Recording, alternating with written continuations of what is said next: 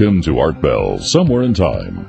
Tonight featuring Coast to Coast AM from February 24th, 1997.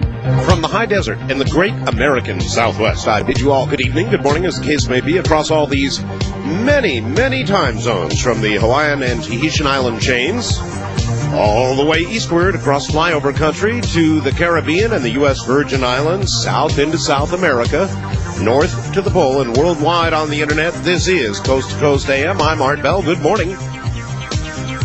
Cloning. Cloning, cloning, cloning, cloning. We're going to be cloning.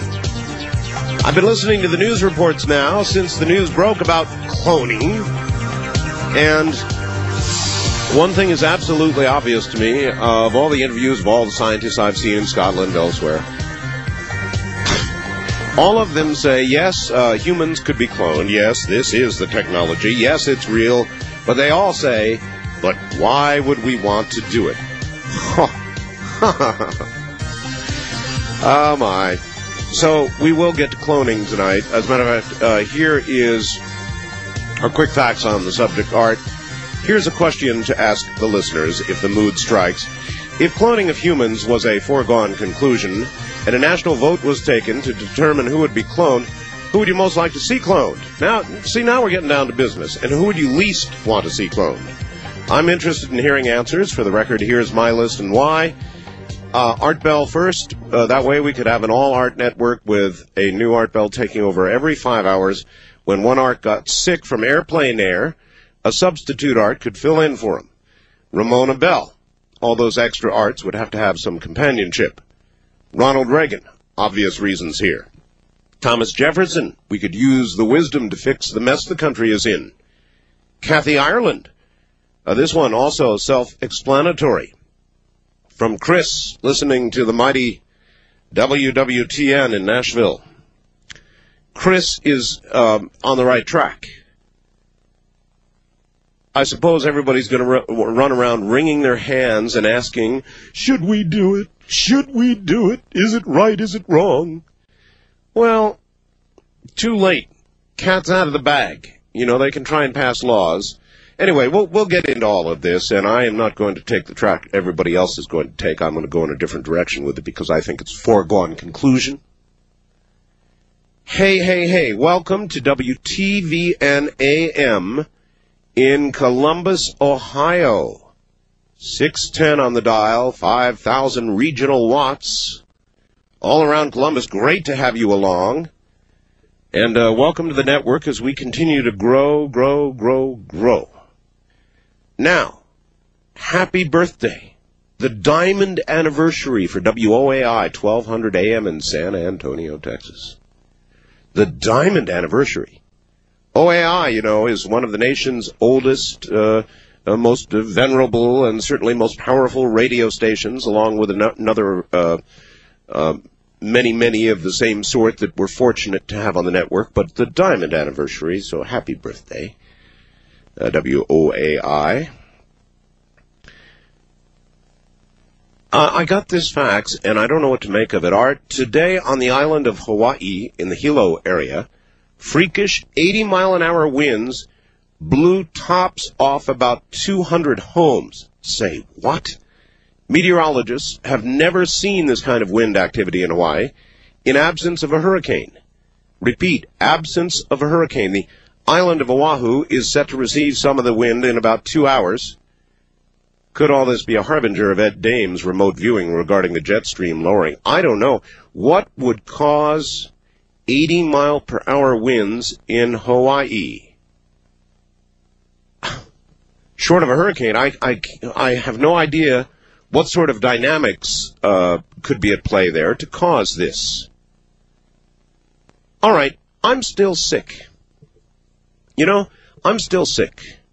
And I really got sick. I mean, I really got sick beginning last Monday. Um, went down and tried to relax a little bit in Mazatlan. Took a 757 airline unnamed because of what I'm about to do. Uh, 757 coming back too. And then a 757 uh, to uh, Las Vegas from uh, Los Angeles.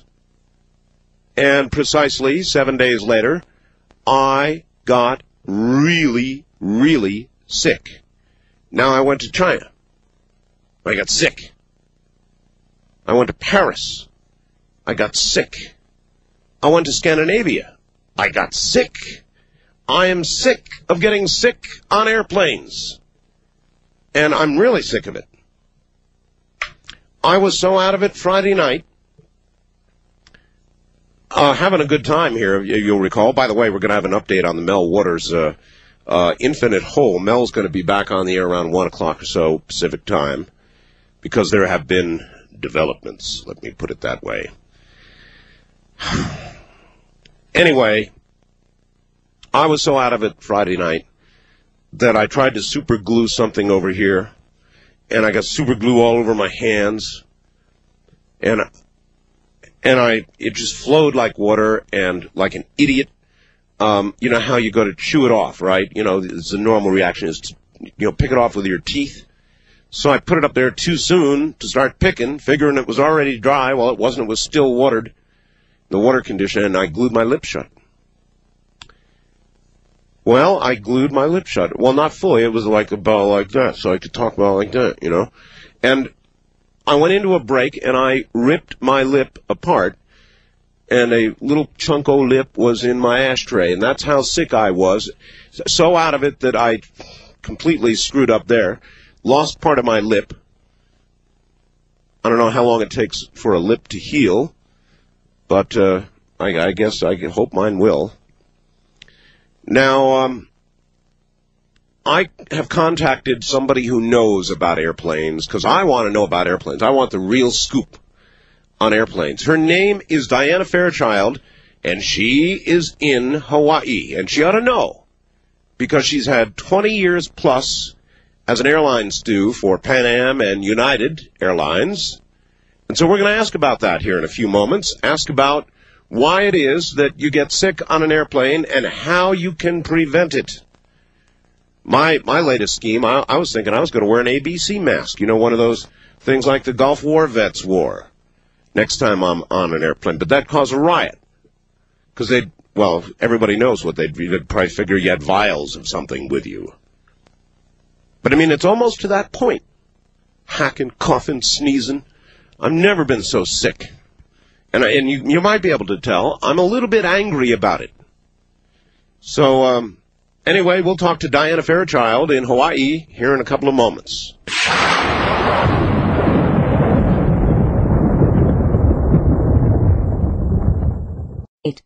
Now we take you back to the night of February 24th, 1997, on Art Bell Somewhere in Time.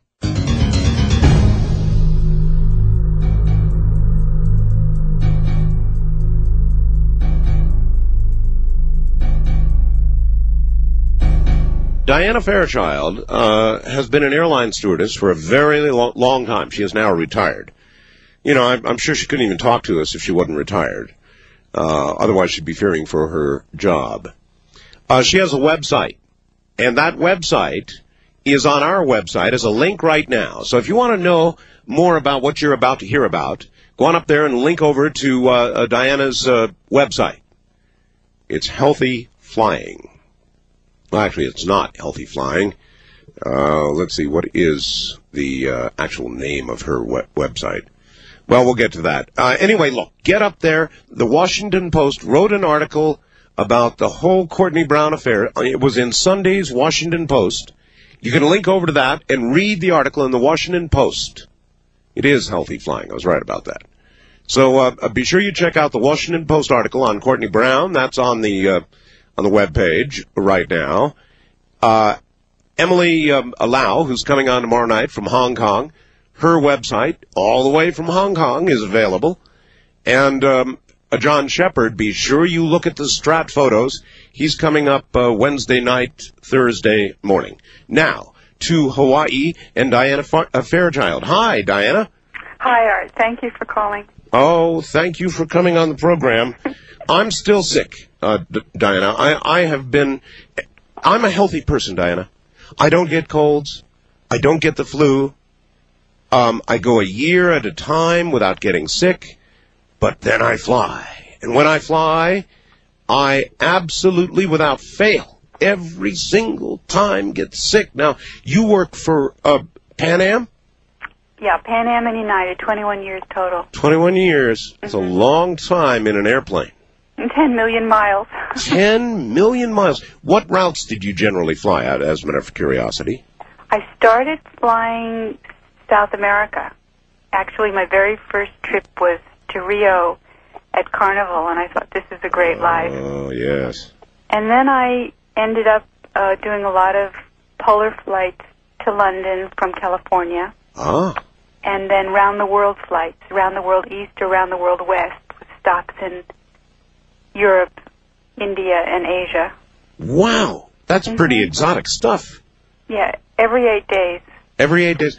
Um, a a few idle questions of curiosity before we get to the meat of the matter here. One of them is, how long did it take? I, I mean, I, I've flown to a lot of those capitals myself, but when I do it, it's very exotic for a passenger who, you know, rarely gets to Europe or Asia. It's very exotic, but you did it all the time. How long does it take for the thrill to wear off?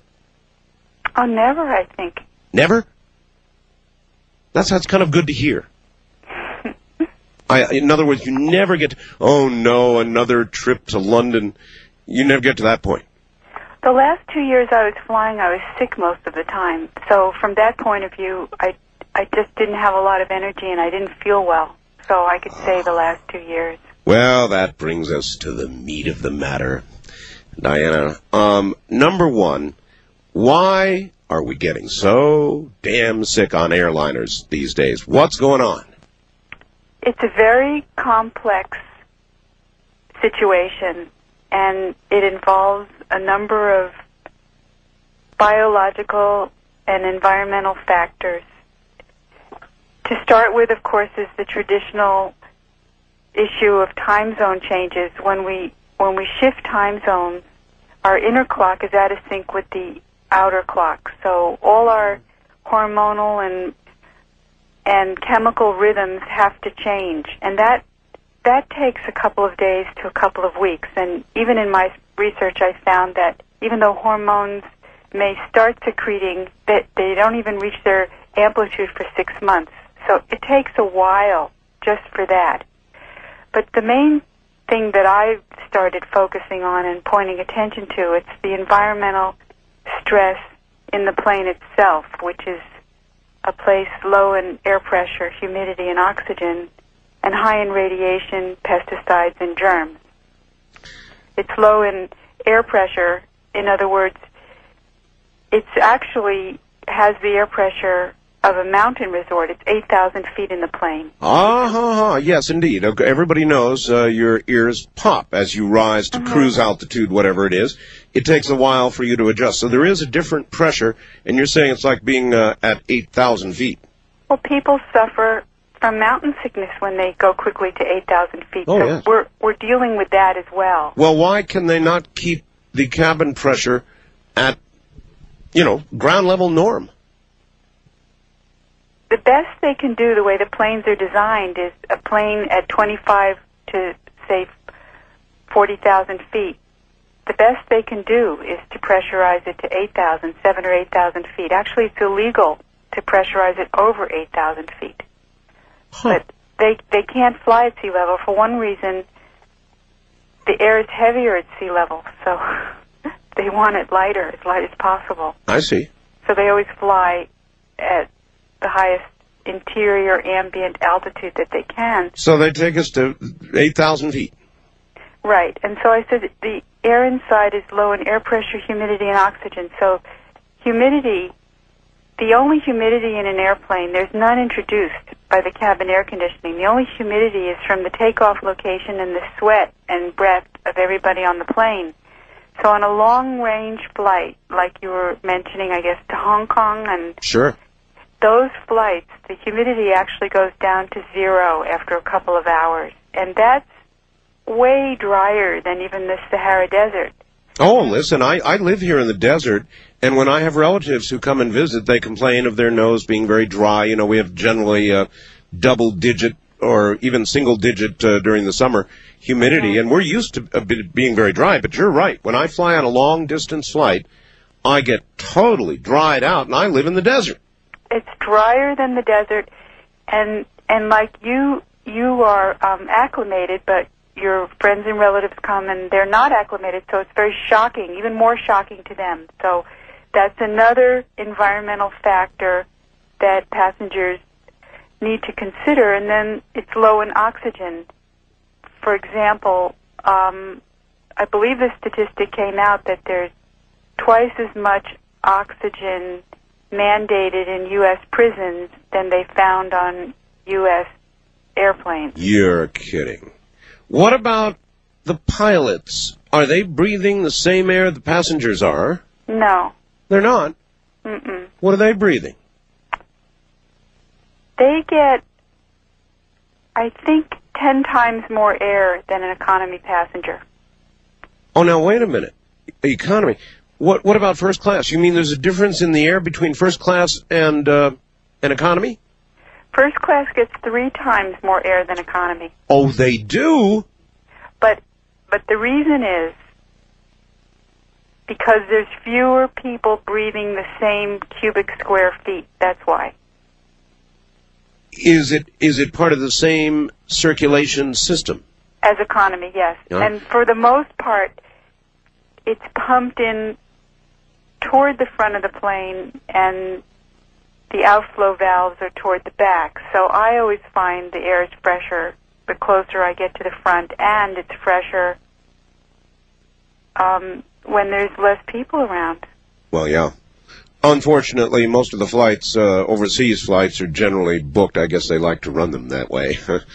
um, so there is a good tip. Number one, you're saying the air is better toward the front of the plane. I find it better. I notice that I feel like I can breathe better. And of course, if you're lucky enough to get the upper deck on a 747, it's even better there. Well, I've never had that. Mm-hmm. I've, I've snuck up a couple of times to see what it's like, and it's very nice, but uh, I've never been able to fly that way myself. I've got a page on my website how to sneak into first class. Uh, how do you, uh, really? how, how do you, let's hear it.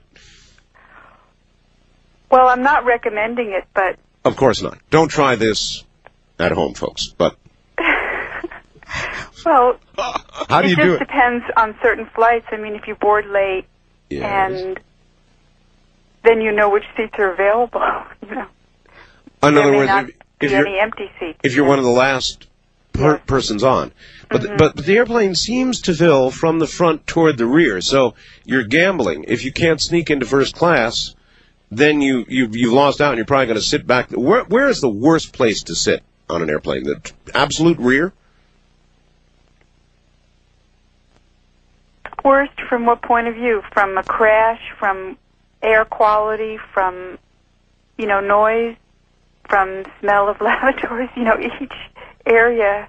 I mean, in a crash, you just never know. You know, they used to say the best place is over the wing, but it's not so. You know, in that United decompression out of Honolulu, where the fuselage peeled up over the cargo area, it was the people over the wing that died. So you just, it's really not a, there, I know that Bottom Line has an article, the very best place to sit, but it's not true. We can't hmm. necessarily figure it out that there's only one best place. Some people like the aisles because they say there's more leg room, but the aisles are so narrow that they're constantly getting bumped by carts and people walking by. Yeah. You know, again, people like to sit in the front row, but on a lot of aircraft they park carts there during the flight. Well, that's not altogether bad. Usually there's little tiny bottles of booze that you can lift when, sh- you know, when sh- people like you aren't looking. Well, anyway, so back to that original statement: low in air pressure, humidity, and oxygen, and high in radiation, pesticides, and germs. So the radiation, actually, crew members, pilots, and flight attendants are now classified as radiation-sensitive workers, Really? and they get more radiation than nuclear power plant workers. Um, and radiation because of the uh, high, the constant high altitude. Yes, it's from the sun. Radiation doubles, I think, every 3,000 feet. The exact statistic is in my book and on my website. but Wow. at uh, high altitudes, radiation is very significant. Has the air on airliners always been bad, or is it been worse recently?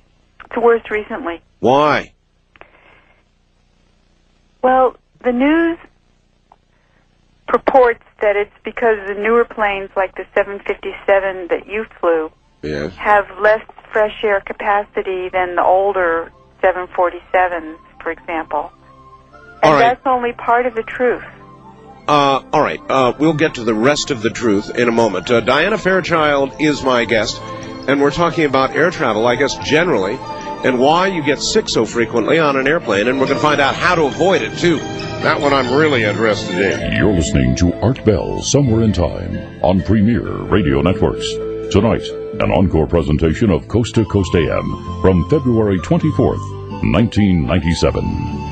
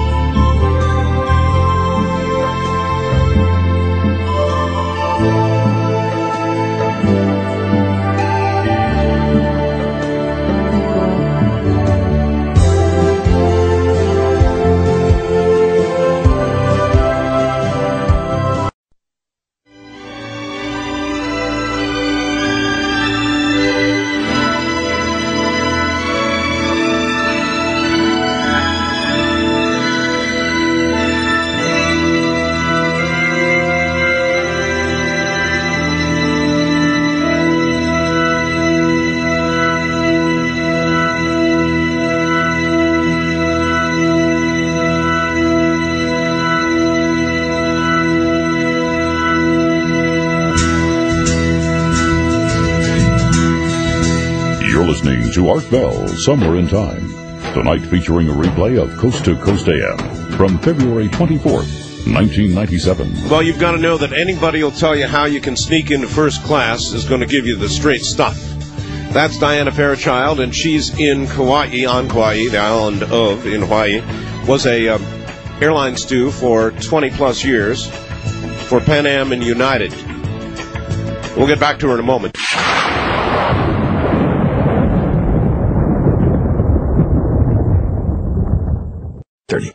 Now we take you back to the night of February 24th, 1997 on Art Bell Somewhere in Time.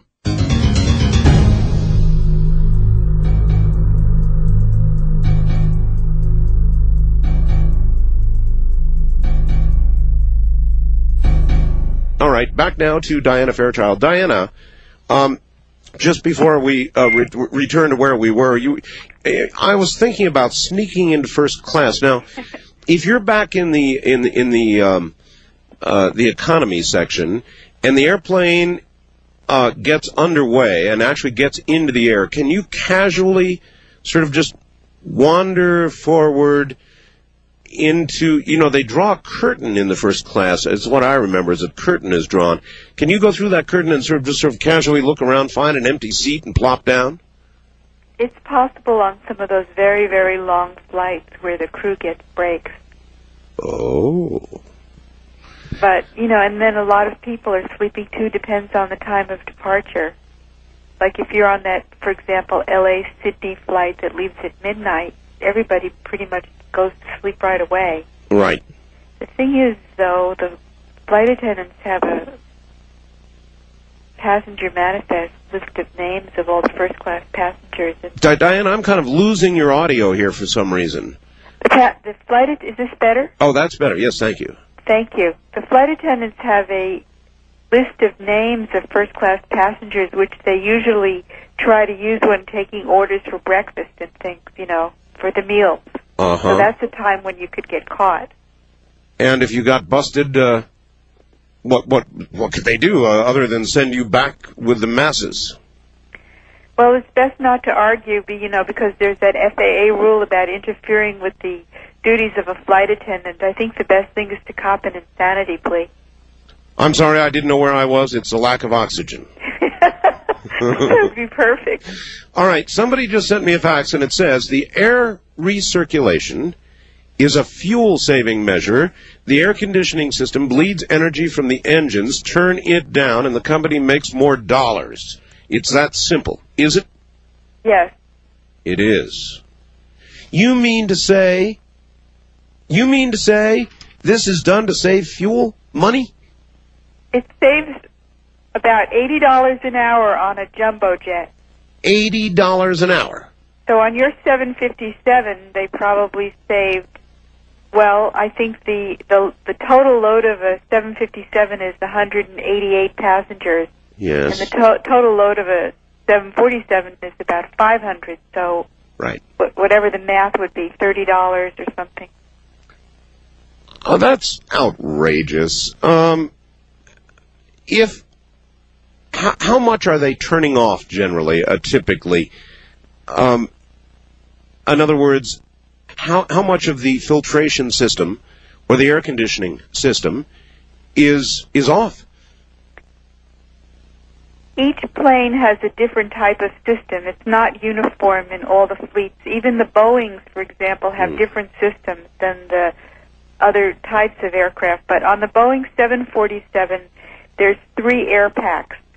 And so these are connected to the to three of the engines. So the way it works is the engines have two functions. One is to fly the plane and the other is to take outside unbreathable air, which is too thin, and pack it. That's why it's called air pack. Mm. Pack it, compress it, and pump it into the cabin as fresh air. So basically, what they do is they turn off one right after takeoff. I think they need all three for takeoff because it's part of the engine, and then they turn off one when they get to Uh, a certain altitude. But but I was talking to a flight attendant friend this evening, and a lot of times they're. I remember too. They're just not working.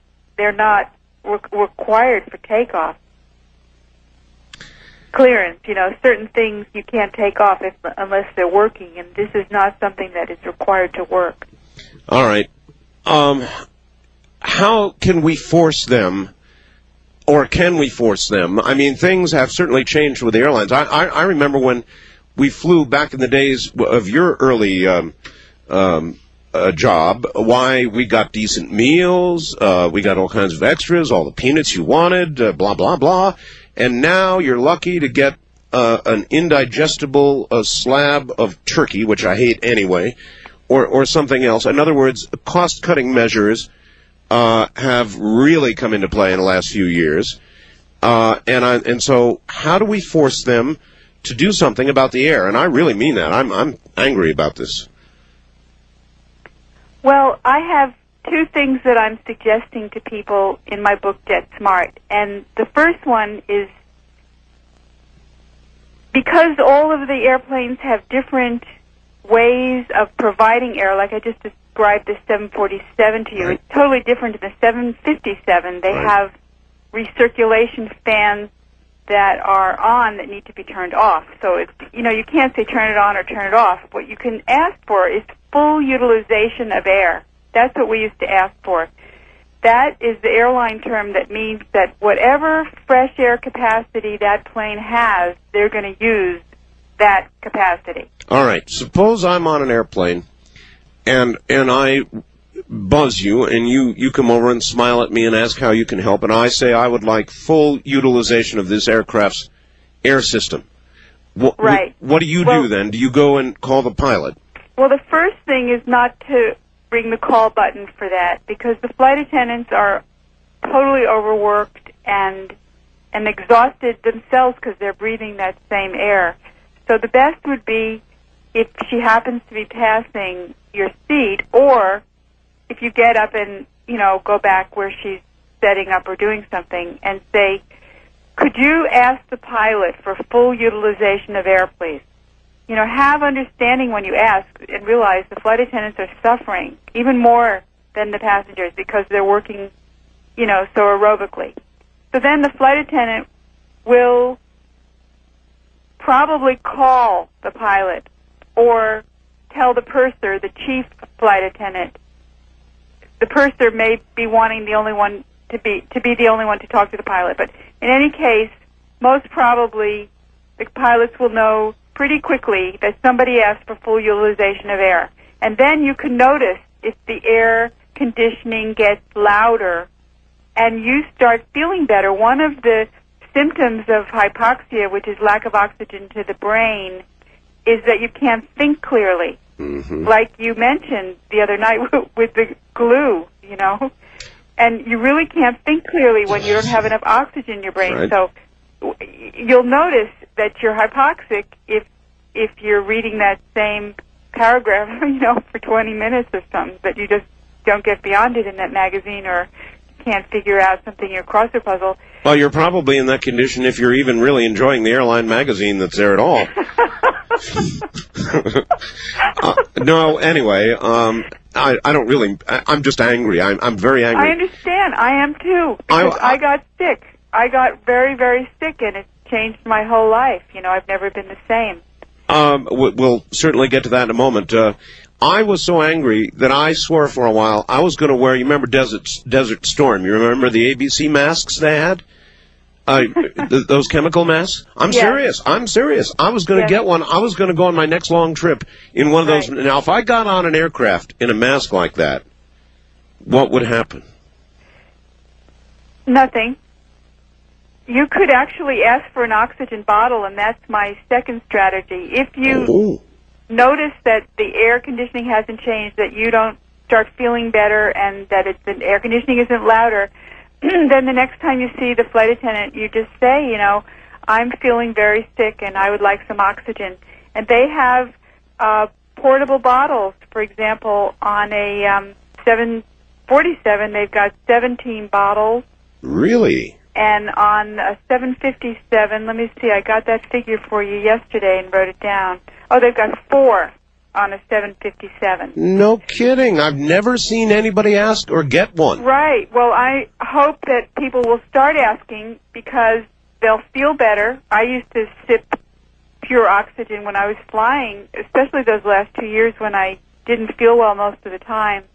And it makes a tremendous difference in the, your health on board and after landing. And it's a little expensive for the airlines, so at some point, Do a they- lot of people start asking, they'll turn on the air in the first place. That, that's right. Do they um, uh, do they have to provide that to you without extra charge? Yes, if you don't feel well in the plane, it's free. If you ask for it before takeoff in anticipation of not feeling well, then you need a note from your doctor and you pay between $50 and $80 a bottle. ah, but if you do it once you're airborne, too Right. late, and they've got to just do it. Right. Uh huh. And so if a lot of people begin doing that, ask, oh, I've got you. That's our little revolution. um, yeah, a little revolution. I'd be a, that's a good revolution. Boy, these are some good, good, good ideas. Um, Thank you. If the airline were to hear, if you were still employed, saying the things you're saying now, Mhm. um, what w- w- would you be suddenly out of work? I don't know. Seems like it, huh? It seems like it. I, I can imagine you would be. Yes. Uh, do you now that you are retired? Do you still fly? Yes, a little bit. And one of the tips I'm giving, you know, regards the um, contagious disease Yes. uh, issue in the plane. Uh, it's a big problem, tuberculosis and oh yes. flu and things that you're suffering from. It's always frightening, I think, when somebody right behind you is coughing. Well, that's just where I was going. Inevitably, I'm on a plane, and either behind me, usually behind me, or even in front of me, somebody is coughing, sneezing, snotting, absolutely, totally sick. It's obvious. Why is it, uh, Diana, that um, airlines don't station somebody at some point screening passengers who are obviously sick? Because they're not thinking about healthy flying. They're thinking about getting us, you know, getting Thinking about takeoff slot and all Pro- the other. profitable, profitable flying. yeah, right. Exactly. But Yep. but I mean, doesn't it doesn't it make some sense that if somebody is obviously sick, that the airline could say, uh, "Sir or ma'am, uh, we're, we're, going to require that you, you you see a physician or something before boarding, or you know something like that." Even the Centers for Disease Control requested that people with tuberculosis, T- TB, not take long flights, but nobody's monitoring it, and nobody even said what a long flight is. Well, I was even thinking of the flu. I mean, flu some, is even worse. Yeah. So what I'm suggesting, I found out from a doctor that covering your nose and mouth cuts down the transmission of viruses and germs over 90%. So what I like to do when I travel is wear a handkerchief over my nose and mouth. You can wear a Western outfit, Art, and wear a scarf and just pull it up during the flight. Or you can get that charcoal mask and just put it on in flight. And then the other thing I'm suggesting, a daring optional suggestion, is that you have in your bag a couple of little painter's masks. And if someone is coughing, you present it to them, possibly saying, gee, I'm sure you would like to not, you know, get everybody else on the plane sick. Why don't you wear this? If you've ever been to Tokyo, you know, you've, you've seen how people are so considerate that way. Absolutely true. Uh, I, I don't know how much of it is consideration and how much of it is fear. I, I, a lot of Japanese, I think, who are not sick wear those masks, and you see them all over Tokyo uh, in order not to get sick. Oh, I never thought of that. That's probably true. Oh, it it, it is, and you see them all over Japan. The Japanese are uh, uh, very very uh, aware of that, and we are not. Mm-hmm. Um, so basically, my whole philosophy in Jet Smart, which has 200 tips of this kind, is that the airlines are thinking a different way, and we need to take care of ourselves. We need to take charge. So what I like to do is present all the environmental stressors to the reader, and they can see all the different things that are going on. The um, the pesticides, the ozone, the diesel fumes, the viruses, electromagnetic pulses, radiation, toxic chemicals, tobacco smoke is still. I went to Hong Kong recently, all the way to Tokyo and all the way to Hong Kong with smoking flights, and really, yeah. Um, I'm now see, I'm a smoker, and I've been looking for smoking flights, and I can't find any more of them. Uh, they still exist then. Is that true? Just call United. uh, United has smoking flights? Yeah, that was on United um, to Tokyo and to Hong Kong, and oh, I believe I... a lot of the South American sectors are still smoking, and some places in Europe, I think. Well, now here's a funny thing I heard. Now maybe you can confirm or deny this, but that on smoking flights uh-huh. strangely, you have less of a chance of getting sick than on non-smoking flights. And the reason uh, given by the person who told me this was that they've got to turn on so much extra filtration because of the smoking. Yeah, that's a nice ideal. I mean, the National Academy of Science published a report that said they've got to turn on full utilization of air when there's a full load, and they don't. And they don't. Mm-mm.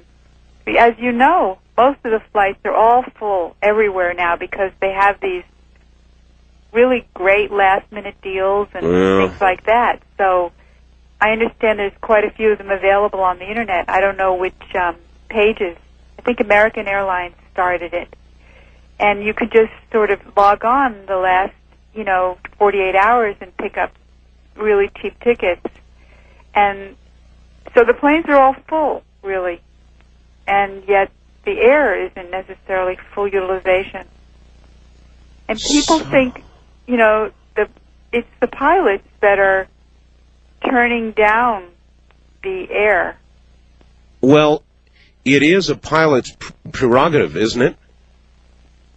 Kind of. I mean, it's a management dictum, and the pilots follow it.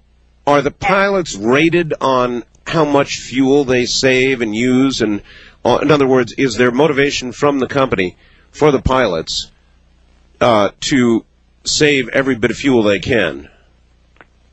You're so smart, Art. No, I'm not. I'm just asking. Even some of the airlines pay bonuses. bonuses, Mm-hmm. bonuses to save. Financial bonuses to save fuel. Um, why don't the captain, only the captain. why don't we only the captain, huh? why why don't we have an advocate? I mean, you're obviously that, but a high level advocate who represents passengers' uh, uh, uh, rights. We ought to have rights when we fly. Some rights uh, to healthy air for beginners. Right. Well, that's what I'm trying to do because no one else is doing it. And it's a very, very complex situation, and I don't think anyone who has not been an insider for the length of time that I was, and also I was just happened to be personally very curious. I'm um, kind of a health nut, you know, since a long time, vegetarian since the 60s, and Mm. interested in um, spirituality and subtle energy and all of these kinds of things. So I was just somehow wanting to learn all, all about this while I was flying. Um, you mentioned that you got sick, and that sound, it sounds like you said you were during the last couple of years very sick. Yes. Uh, with flu or something worse, or what? Well, I understand you're going into depth a lot about Gulf War syndrome. Yes. And in my opinion, what happened to me is the same disease as Gulf War syndrome. It's called multiple chemical sensitivity. And it's and my doctor says it's the very, very similar symptoms of Gulf War syndrome. Environmentally um, Right, induced. environmental illness. uh, and and the direct cause of it was pesticides in New Zealand and Australia. I don't know if you know this, but in a number of countries in the world, they actually spray pesticide on passengers. what? No, I didn't know that. When? Uh, I bet. When do they do that? They have it all different ways. Like sometimes the flight attendant has to spray it about 30 minutes before touchdown at top of descent, and sometimes You mean it come? It comes through the air? Um, the, Mm, No, they walk down the aisle with these canisters of pesticide, uh, and they spray between the overhead bin and the passenger's head, so it just rains down on you like a pesticide shower. Oh, wonderful. Um, Diana, hold tight. We're at the top of the hour. We'll be back to you, and uh, we're going to open up the lines, let the audience ask questions, all right? Okay, great. All right, Diana, hold tight. Diana Fairchild, Jet Smart is her book. I'm Art Bell. You're listening to Art Bell, Somewhere in Time. Tonight featuring a replay of Coast to Coast AM from February 24th, 1997.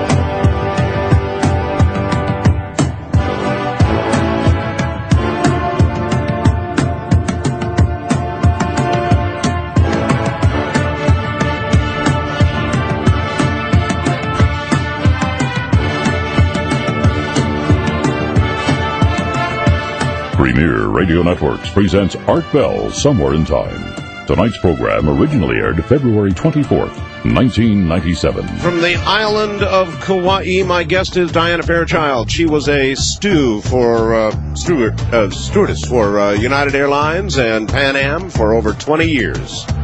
We're talking about uh, flying and getting sick on airplanes and airplanes in general.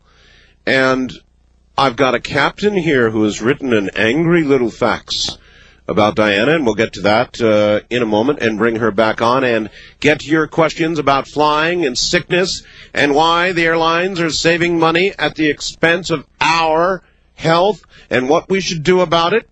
says a still recovering Art Bell.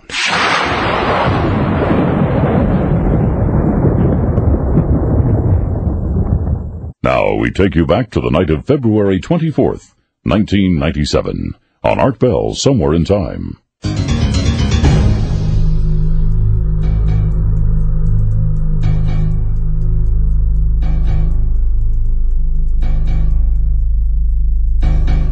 back to the island of Kauai. Um, and uh, and Diana Fairchild, uh, uh, Diana, I'm going to read you a fax here, and uh, let's see how you respond to it. All right? Okay. All right. It says, Art, this lady is full of, well, CRAP crap. Um, a pack is pressurized air conditioning kit. The fans reference take outside air from the right pack and does not save money. Air is required to completely change in an airline cabin every seven minutes. The reason the air is thinner, at jet altitudes of 33,000 feet, the cabin is at 8,000 feet, just like a sea level drive to Denver. The filter is air going out the outflow valve. Pilots have no way to filter air. Diana has problems with reality. Signed Jim, and he gives the last name, Captain, 26 years. What, what do you say to that? Well, people should look on the internet at my page called Full Utilization of Air because uh, the number of captains have written in and said there's no such swish, there's no such thing, and um, I've answered them, you know, from the Boeing manual and the National Academy of Science Press. And this kind of thing is going on all the time. And even what I found on the internet was a report from a aeromedical physician in England who who works uh, for a number of airlines, and it was a report, and I link it on my site on this page All right. where uh, it was about hearing hearing loss among pilots, and it it just said in an offhand way that the pilots find the air conditioning so noisy that just for that reason they're turning it off. One more, And- one more little thing, Diana. I have a friend uh, who works for United, who, because he is not yet retired, has to remain nameless, but he's a good friend of mine. I talked to him a few minutes ago. He said, "Ask her about humidity." Now, you already said the passengers um, suffer um, at some point on long flights zero humidity levels. Uh, he said, "Ask her what the pilots have humidity-wise." Um, they have the same. they have the same Yeah. he indicated he thought they had a humidifier up there. Well, actually, you know, on some aircraft, they may have certain humidifiers, humidifiers, particularly the newer ones. When um, it finally came out where the airlines were admitting that the pilots had different air than the passengers, because when I discovered that actually when the no smoking went into effect Yes. on um, on U.S. flights. Uh, in a little aside in a report, it said uh, pilots who smoke are still allowed to smoke, but passengers shouldn't worry because they have separate air. Wait a minute. Wait, wait, a- wait, wait, wait, wait, wait a minute. Wait just a moment. Did you just say that pilots who smoke on non-smoking flights are allowed to smoke? Is that what I heard you say? Mm Mhm, Yes. That's an outrage. Anyway, that's how I found out. That's an that- outrage. That, that they had separate air. I always suspected it because it felt so different in the cockpit. When I was really sick those last two years, I was so sensitive that if I did find myself in the cockpit, it was so much easier to breathe. So, So you but mean, anyway, wait a uh, minute. You mean to tell me that while I'm sitting back there in economy, Mm-hmm. uh, with my hand twitching, going through nicotine withdrawal on a seven-hour flight to Europe, that the pilot up there is smoking away. if he's if he's a smoker. Unbelievable. Unbelievable. But anyway, when finally the airlines admitted that the pilots had separate air because they were really denying it at first, and even pilots would come up to me and say, "No, no, it's not true." I said, "I know it's true." But anyway, when they finally admitted it, they said, "Oh, the pilot air is different because of the instruments in the cockpit, not because of the pilot." Because the delicate instrument. Uh, the delicate instruments. So there may be some of the newer aircraft may be having some humidity in there for the instruments. I see. All right. A lot of people want to talk to you, so let's get some of them on the air. First time Okay. caller line, you're on the air with Diana Fairchild uh, on the island of Kauai. Hello. Uh, good evening, Art. Uh, my name is Chris uh, from Carmichael, California. Hi there, Chris. I have a question in regards to um, you were talking about cabin pressure altitude. Yes. Um, I was wondering if if there's any uh, federal regulations for MAC flights, uh, military flights for passengers. In other words, uh, uh, uh, different pressure allowed? Right. Are there different pressures allowed? Uh, do you know, Diana? Or No, I think you'd need to ask a military pilot. Hmm. because you you said that it was eight thousand feet. Uh, yeah, commercial aircraft are regulated that the cabin interior pressure cannot go over 8,000 feet. And I would presume, caller, uh, that when there were, uh, uh, for example, um, I, I flew uh, military, but um, it was, uh, you know, a chartered uh, commercial aircraft, so Right. I, I would imagine commercial standards would prevail on MAC aircraft. As she points out, you'd have to ask a, uh, a MAC pilot. Right. Yeah, I did a lot of MAC flying actually at the uh, end of the Vietnam War. We used to take Exactly. the R&R trips, you know. Oh well, I'm an army brat, and we spent some time in Europe. And uh, uh, my mother, my brother, and I came back on a C5. And uh, my brother, when we got back, had serious ear problems. oh, and, and I that's see. why that's why I question it. Oh, I see. Well, ear problems, you know, um, pilots tell me that when you're flying and you have a history of ear problems or you have a cold, that it would be good to notify them that they maybe can pressurize more delicately than than you know manually instead of automatically.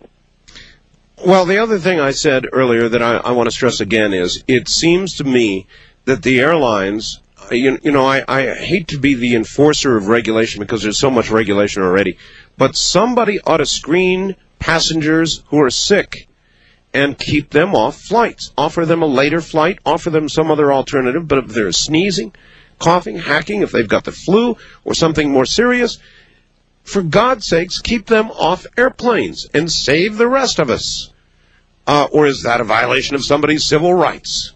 You know, I have a little story, Art, uh, about this. I was um, on a New Zealand flight one night, which I think is about eight hours from Honolulu, where I was based. And about four or five hours into the flight, I had a severe sore throat just come on me. And I know you mentioned earlier that you had a seven days before. Did you say seven days before you came down with Seven uh, days, yes. but uh, and that's a you know a, a normal incubation time what they say from being in a toxic you know a germ filled environment but this was just right in flight i had a very severe sore throat and i happened to be working the upper deck so it's sort of a like a little area where you get to know everybody and within minutes that I felt this sore throat, three passengers said to me out of a total of 16, I have a sore throat, I have a sore throat, I have a sore throat. Ooh, that's scary. Scary. Yeah, I, I ran up to the cockpit and I said, "There's something wrong. Four of us, you know, out of this small area are sick, and uh, I don't know about the rest of the plane." And the captain said to me, "Actually, we have a very sick child on board, and we normally don't carry people who are so sick, but we were personally petitioned, and they asked the captain for permission, and he said, okay." Uh, oh my. I, I guess um, maybe there's too much prerogative for a captain in that in that category. After all, captains are good at flying airplanes, but they're not physicians. That's right. And ultimately, it's up to us to t- to know that all of these things exist, and then what we can do to take care of ourselves. Well, I like the oxygen bottle idea. We'll get back to that. Wildcard line, you're on the air with Diana Fairchild on uh, Kauai. Hello. Yeah, uh, actually, my comment is about the oxygen bottle. All right, where are you, sir? I'm in uh, Florida. Florida. Okay. Uh, well, um, this is kind of a freak thing that happened to me. I was uh, flying from New Orleans to Miami, and um, I don't even know what happened. I I couldn't breathe, and my mind sort of went blank, and something told me to to to do something like immediately about what was happening. Sure. I got up, I, I saw a stewardess and started to walk towards her, and that's the last thing I remember. Oh man, Really? I came to. There was a passenger next to me. I had an oxygen mask on me with a bottle, and the passenger next to me rummaging through a first aid kit. He gets a needle out, says this is going to hurt.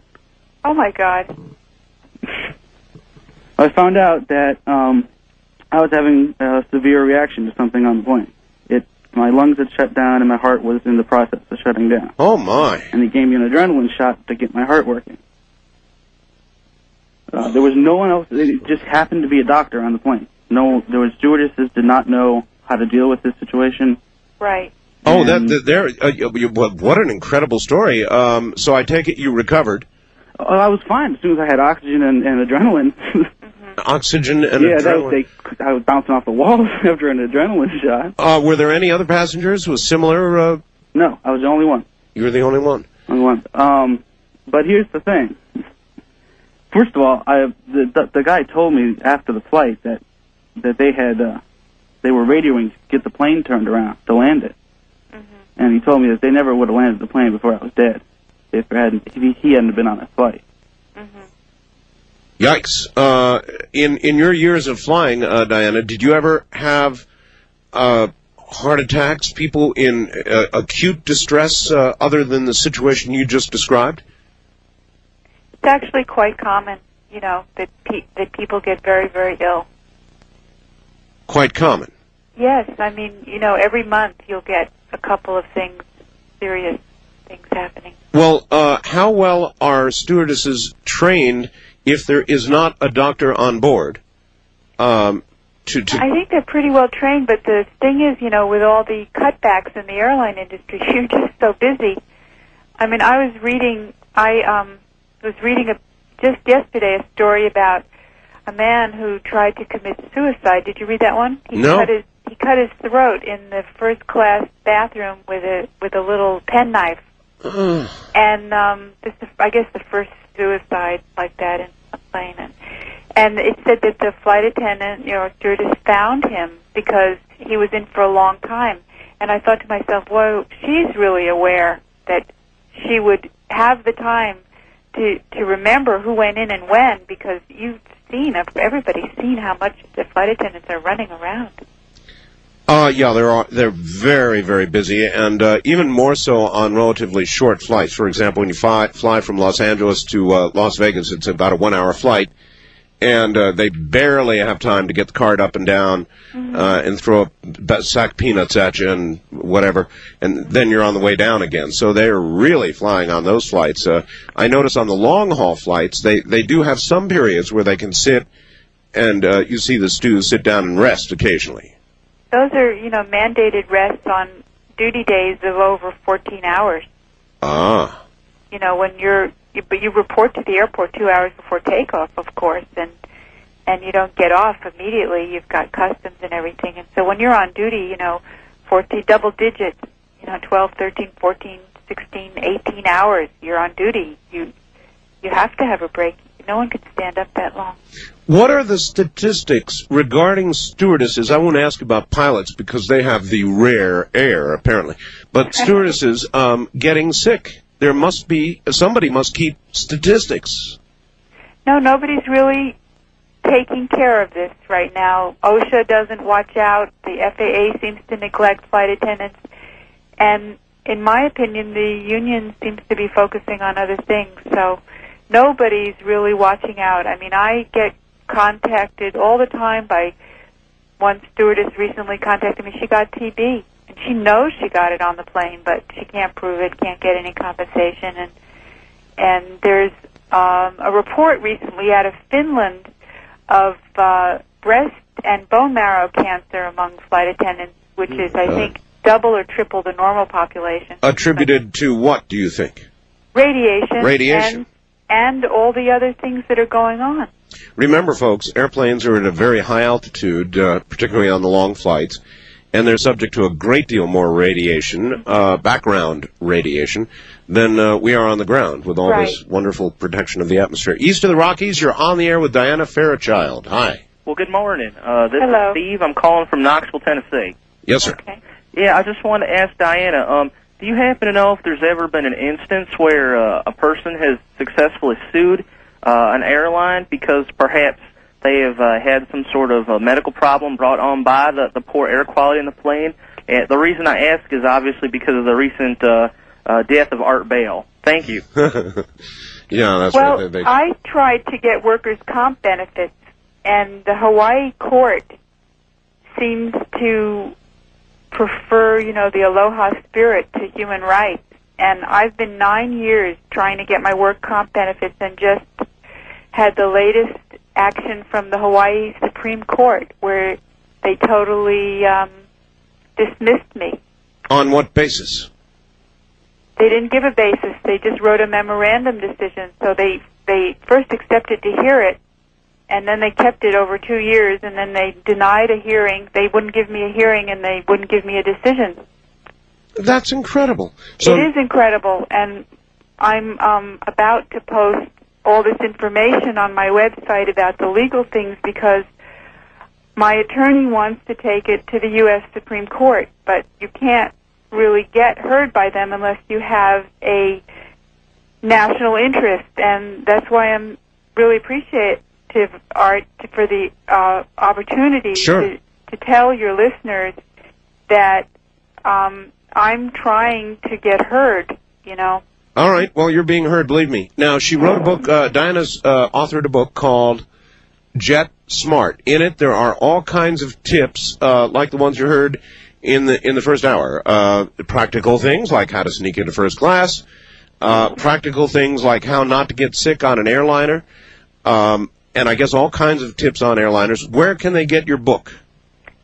They can call one eight hundred five two four eight four seven seven, and they'll have if they mention Art Bell, they can have a significant discount. It's normally fifteen dollars with postage. It'd be ten dollars for anybody that says Art Bell in the next forty eight hours. You're kidding. Boy, they cooked that one up fast.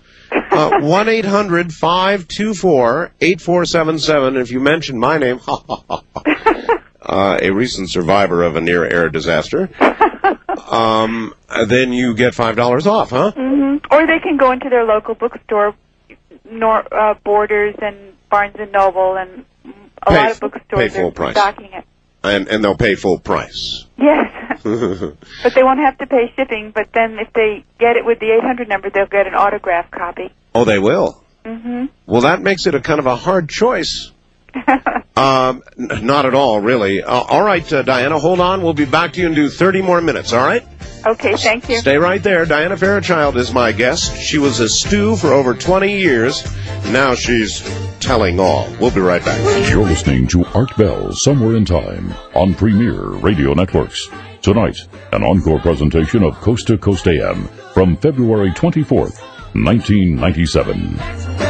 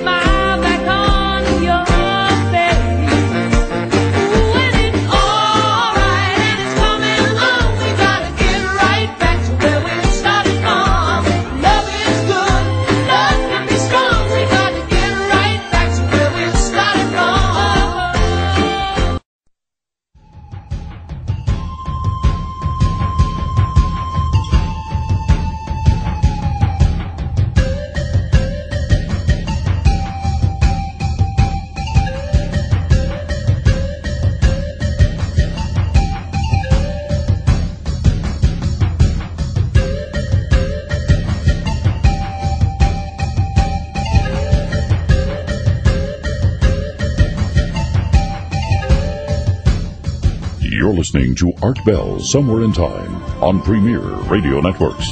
Tonight, an encore presentation of Coast to Coast AM from February 24th, 1997. Wait till you hear about the call I just got. I wouldn't go on the air, but I'm gonna I'm gonna paraphrase what he said as best I can. Another captain, and uh, I'll tell you all about it in a moment.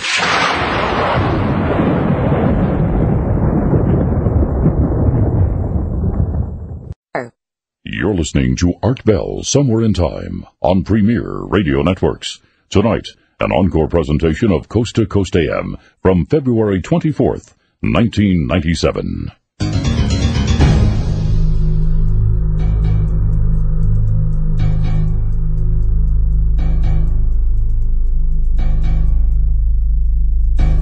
All right, at Airlines too for over 20 years for uh, Pan Am and uh, United.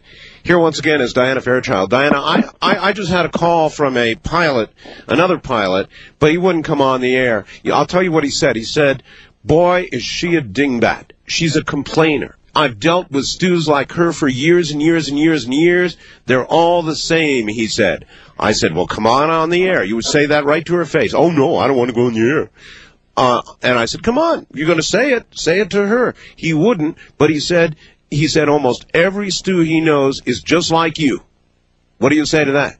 Well, it's interesting because I've met a lot of really nice people on the internet, and one of them is a pilot that helps me figure things out sometimes when I don't know cockpit things, but he wants to remain anonymous. Naturally. And so I got a letter from one pilot, kind of like that. What did he call me? I forget. Anyway, I posted it on the internet. I can read you what I wrote. In spite of the angry tone of your letter to me, I've decided to answer you. I took the liberty of forwarding your letter to another commercial airline pilot. Here's his reply. Mind you, some of my best friends are Delta guys. Still, there are some, every company has them, who should have stayed in the military. If he isn't simply having a bad day, Tom might be one of these. A kindler, gentler, gentler soul would have pointed out, and then he goes into how everything I'm saying is true, that the air circulation and blah, blah, blah, and um, where the switches are, and, you know, he he just re- said he backs me up. So I, I I don't know what to say. I'm I'm sorry that the man um feels the captain feels that way. Um Well, uh, what does he care? He's sitting up there with good air, smoking a cigarette when he wants to. I'm, I can't get over that part. Uh, here's here's somebody who wrote. Um, I have flown to Lagos, Nigeria, Yes. twice in the last two years. Both times, without notification, I was sprayed upon arrival. Yes. You, you were talking about pesticide spraying. yes, They do that, huh? yes. All right. Uh, first time caller line. You're on the air with Diana Fairchild. Uh, good evening. How are you doing? All right. Well, I'm all right. Hi, Diana. I have Hi. a question. Um, uh, it seems like every time I get on a plane, I my my main problem is the methane problem, and it seems like every time I get off a plane, I have severe brain damage. It would seem i- if I could get proof of this, I could see the living bowel puke out of those airlines. Is that? Do you agree with that? And I got another quick ca- question. Meth methane.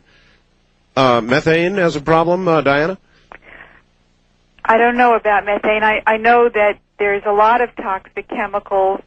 Uh, in particular, there's um, chemicals from fuel exhaust and off gassing of uh, cabin furnishings and things like that. But not There- methane. I don't know. Okay. I, All right, I- have I- a rep- I have a report in my files uh, that that somebody it's on the internet and somebody um, showed me where it was and I downloaded it. I don't have it in front of me, but names all the gases and chemicals and things that were found in the air. All right. Um, I was on uh, recently uh, go, going to Mexico, seven five seven. I I got really lucky or unlucky, I guess, uh, Diana, and I was just you know looking into the back of the engine. Yeah, that's where I was sitting, right, a, a window seat, at literally looking into the back of the engine, and I almost choked to, to death um, before we took off on the smell of kerosene. I mean, it was really strong, really, jet, really strong Jet fuel smell. jet fuel smell. Yeah, kerosene. I presume they use kerosene for jet, I don't know, what- whatever it is. Yeah. Uh, very, very strong smell. Now, it began to go away a little bit as we got to cruising altitude, but oh man, it was truly strong. Well, it comes from two reasons. You were sitting, you know, behind the engine. That's one of the reasons I don't like to sit in back of the plane. But also, the diesel trucks on the runway and the plane in front of you in the takeoff queue, and all of those things are funneled right back into the cabin air supply. Oh, that's right. all those right. toxic chemicals. That's right, because you're uh, you're literally in the uh, in the wash of the last uh, plane that took off, aren't you? Yes, you're in a queue usually, Oh, I never thought about that. but also the diesel trucks as they go by. Um, you know the baggage trucks and the commissary trucks and things like that Sure. No, but this was clearly the smell of uh, jet fuel. of your own engine. Yeah, absolutely, absolutely. Um, And be, a lot of them now, a lot of the airlines, you see, before they used to have really prepare the cabin, you know, have the auxiliary power unit, the ground air conditioning on for hours before passengers would load. And now that's another cutback where they just kind of put it on at the last minute. So the plane really isn't all that fresh when you get on. And then they don't use all the air conditioning because they're using all the engine power for takeoff. So during that time, from the time that the plane disengages the umbilical of the air conditioning, the auxiliary power unit, which is usually either a private truck or inside the terminal itself in the newer airport, from once it disengages from that until you're up in the air, there's really not much fresh air. hmm Wild card line, you're on the air with Diana Fairchild on uh, Kauai. Hello. Yes, this is uh, Charlotte, and Hi, uh, she answered most of the question that was on my mind. All right, where are but you? I hon? also I have one other question. All right, where where where are you located? in California, California, Northern okay. California, All right. around San Francisco. Okay. Now, um, I have a question about uh, the pilots and their ability to put um, the air traffic control on the headsets when you are in a two seven, three seven, or five seven.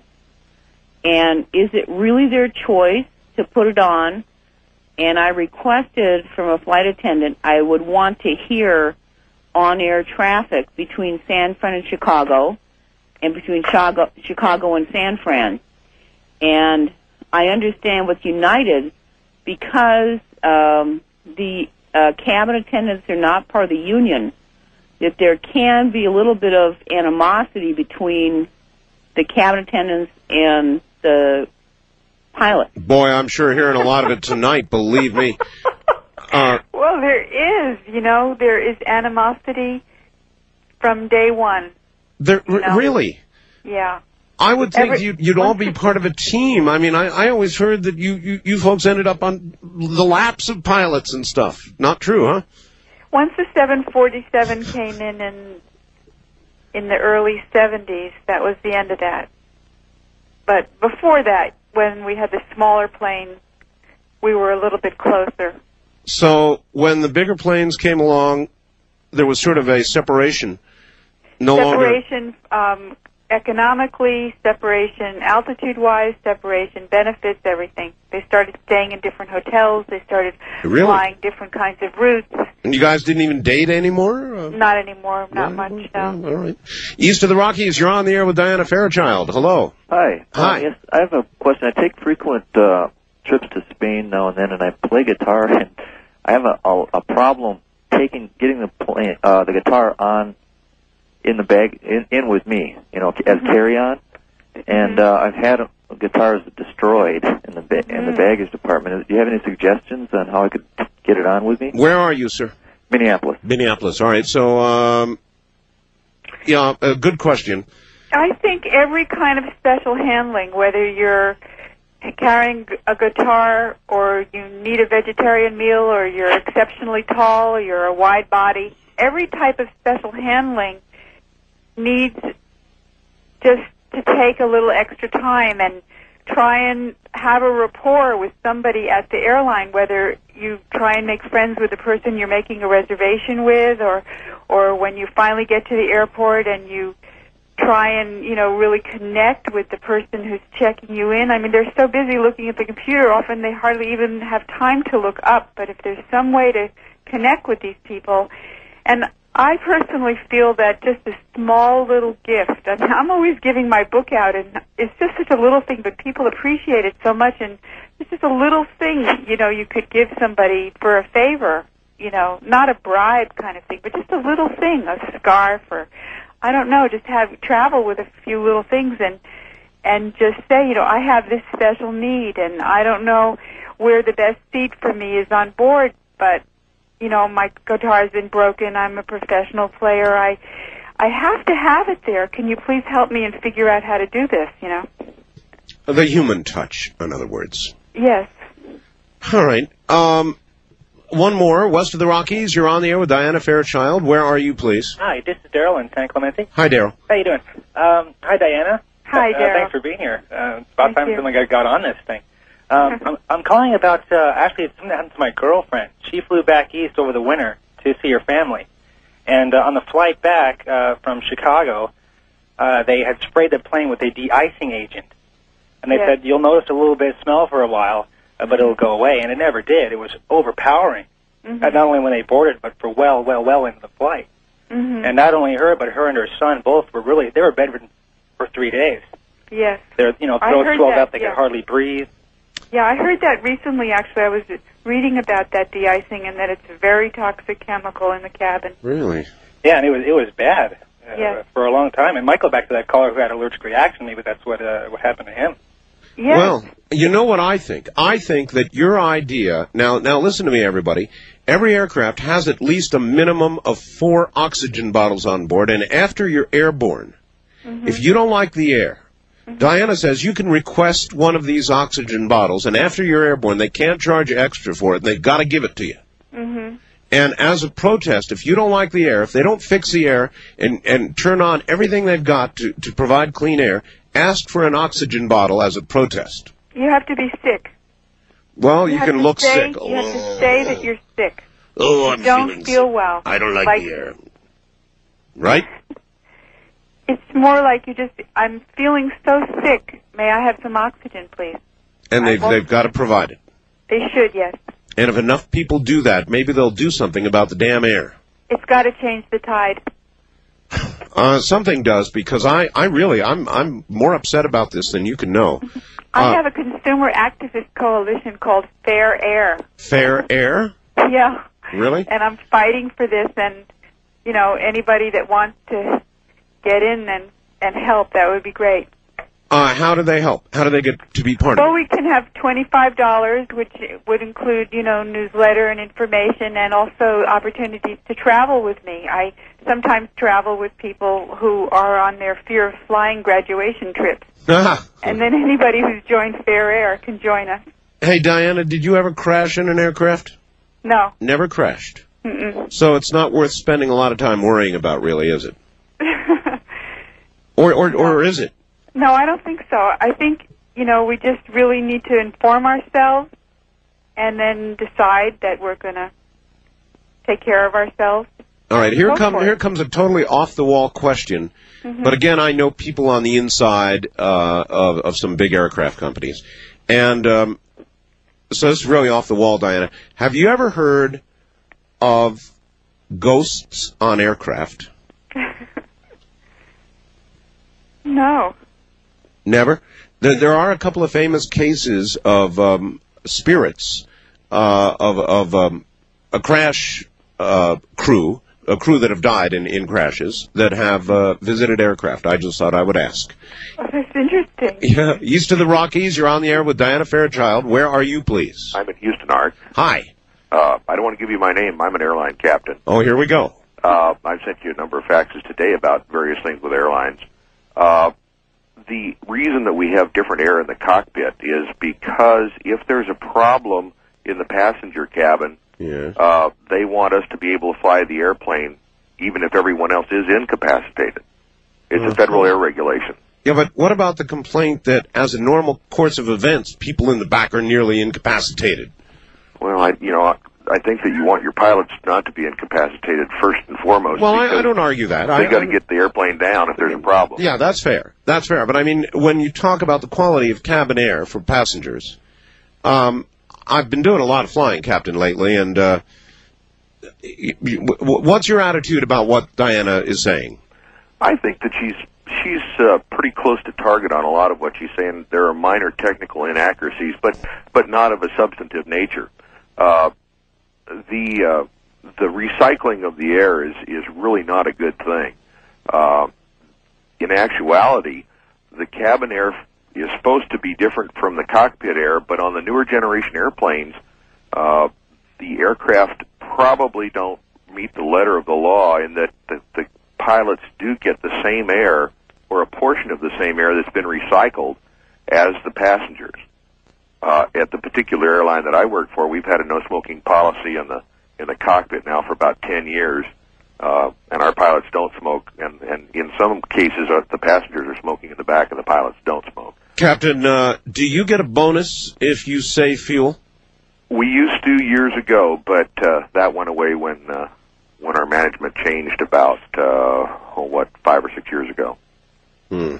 But you know now, uh, You can't smoke up there in the cockpit? no, no, not at all.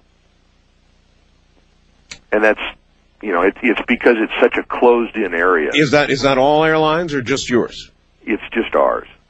I see. I, I mean, it's it's up to each individual airline. The unions uh, get together, the guys in the union, and have a vote, and they uh, they talk to their management and arrange it. That's what we did at ours. So then, more airlines than not, not uh, do allow the, the, the, the pilot to smoke if he's a smoker.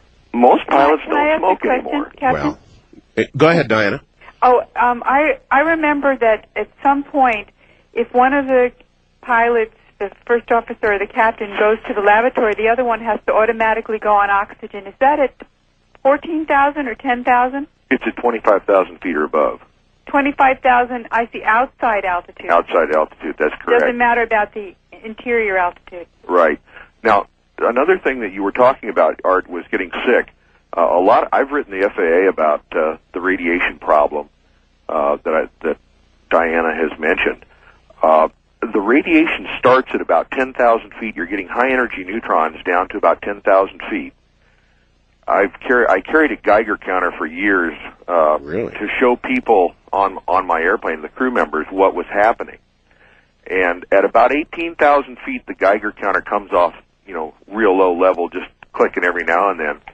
And by the time you're up to 28,000 feet, it's really popping along. And by the time you're at 35,000 feet, it's pegged. Really? Yes, sir. So, in other words, if you spend years and years in the air, millions of miles, as Diana has, or as I'm sure you have, Right. you really have been irradiated with a serious amount of uh, radiation. Well, the uh, the uh, FAA or the uh, actually the Nuclear Regulatory Commission changed the uh, terms that are used. It used to be uh, millirems is what they used as a standard for uh, radiation measurements. I think they changed it to, to millisieverts, but as a unit of measuring. But what happened is it confused everybody as to what the levels of radiation that they were getting, and it used to be when you received above 500 millirems a year. Uh, then you were categorized as uh, an occupational radiation hazard worker.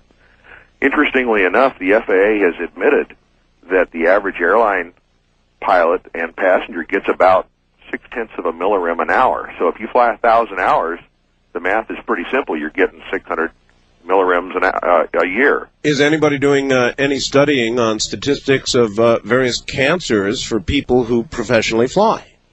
I don't know. I, I kind of doubt it. Uh, the airlines really don't want the information to get out because they're afraid they're going to scare the passengers away. The FAA has had the dual mission of, of promoting airline travel and enforcing the regulations, so they really haven't wanted to do anything about it. Uh, there was a study that was out about eight or ten years ago that where they were. Uh, uh, it was a notice of proposed rulemaking at the FAA. I was one of the four people uh, in the country that that responded to it uh, because of the uh, my studies with the Geiger counter. All right, Captain, we are woefully short of time, so I'm going to have to end it there. Um, uh, Diana, uh, you have been a great pleasure to have on the air. Uh, I thank you, and I hope everybody out there will take uh, buy your book, number one, which is what Jet Smart. Jet smart, yeah. Jet Smart, and hundreds of tips in there on where to sit, how to avoid getting sick, and all the rest of it. Uh, Diana, do me a favor, send me a copy of your book. Oh, absolutely, Art. And and for everybody else, if you want, it's one eight hundred five two four eight four seven seven. If you call that number, you'll get an autograph copy. That's right, autographed discounted copy. Uh, Discount, that's right, 10 bucks instead of uh, 15. 1 800 524 8477. And her website is available through mine right now at www.artbell.com. So go take a look at her website, get her book. Diana, thank you. It was a pleasure, All right. Thank you very much. And take care in beautiful Kauai. Thank you very much. Nice place to retire. That's Diana Fairchild, uh, 20 plus years with the airlines. And now you know why you get sick when you fly. I'm still not over the captain up there smoking a cigarette. I can't believe it. You're listening to Art Bell, Somewhere in Time. Tonight featuring a replay of Coast to Coast AM from February 24th, 1997. Long,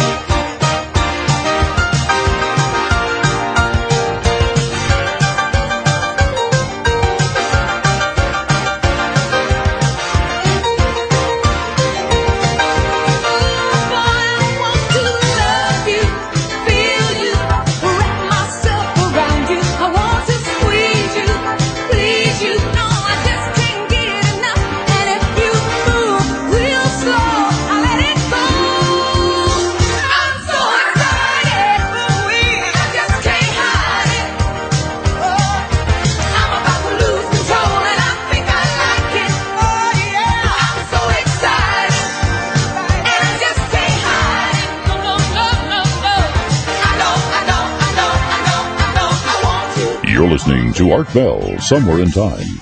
Tonight featuring a replay of Coast to Coast AM from February 24th, 1997. Hey, hey, hey, you're about to get an update on Mel's Hole. We'll tell you all about that in a moment.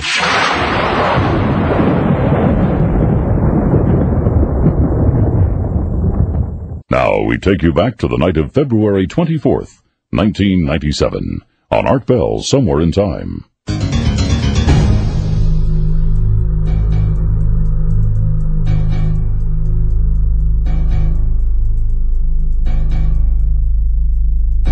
I received the following facts last week.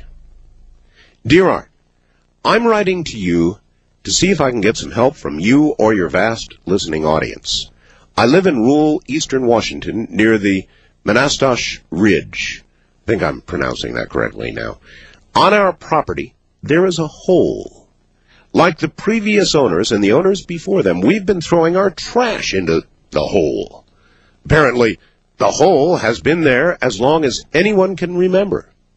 At first, I thought it was an ancient well. Anyway, the hole is nine feet, nine inches in diameter. There is a stone retaining wall around it, and we put a steel door on top to keep anyone from falling into it. As I said earlier, people have been throwing their trash into the well, that's in quotes here, for decades. Furniture, household trash, dead cows, building debris, you name it. The thing is, I noticed the hole never filled up, so I got curious, actually obsessed, began trying to measure the depth of the hole. I emptied three fishing reels of about 1,500 yards of monofilament trying to determine the depth. Soon I was buying fishing line in bulk. So far, I've sunk about 80,000 feet of line into the hole without reaching bottom. My wife works at a local university with a geology department. We hope to get some professional scholarly help in determining the depth of the hole as far as I can tell. There's nothing else particularly strange about it except for two other things. Dogs refuse to get within a 100 feet of the hole. Birds won't sit on the retaining wall or metal door. Another strange thing is there's no echo when you yell into the hole. Indeed, I've never heard anything hit bottom when tossed in. We once tossed in an old refrigerator, and we never heard it hit bottom, no crash, splash, or crunch. I hope your listeners can help with possible explanations. I'm wondering if this, based on my measurements thus far, might be the deepest hole on Earth. Signed, Mel Waters. Well, you know me. I get a fax like this and I jump right on it. So I called Mel in the middle of the night. We put him on the air. Last hour of the show last week. And we got the story of Mel's Hole. But now, Mel's Hole Part 2. I get the following fax earlier today, Art. You're receiving this fax simultaneously with a fax I attempted to send you earlier today. Much has developed since the first fax. I'll try to explain as rationally as possible what has transpired since my earlier fax. Around 1 p.m., I drove to Yakima to shop at the Costco there. On my way back, I decided to stop at the property. When I got there, my access road was blocked by military personnel that were armed. I noticed that several pieces of yellow gear had entered and exited my property based on the direction of their thread. I asked one of the guards, what's going on? He said there was a plane crash on the property. I said, well, that's strange. I told him there's no smoke. I don't see any in the distance. He asked who I was, and I let him know I own the property. I then asked to talk to the officer in charge. A non-uniformed man came up to my Suburban and let me know that I won't have access to my property until the crash has been completely investigated. I mentioned the yellow gear and the lack of smoke, and that they were on my property. I was told by this man that it's not necessarily my property, and that it would be very easy to find a drug lab on my property. Well, I got the drift.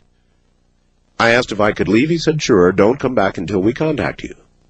I asked if he wanted a way to contact me. He said, they know how to contact me. I said, I suppose you don't want me to talk to anybody about this. He said, nobody would believe it anyway. That's about it for now.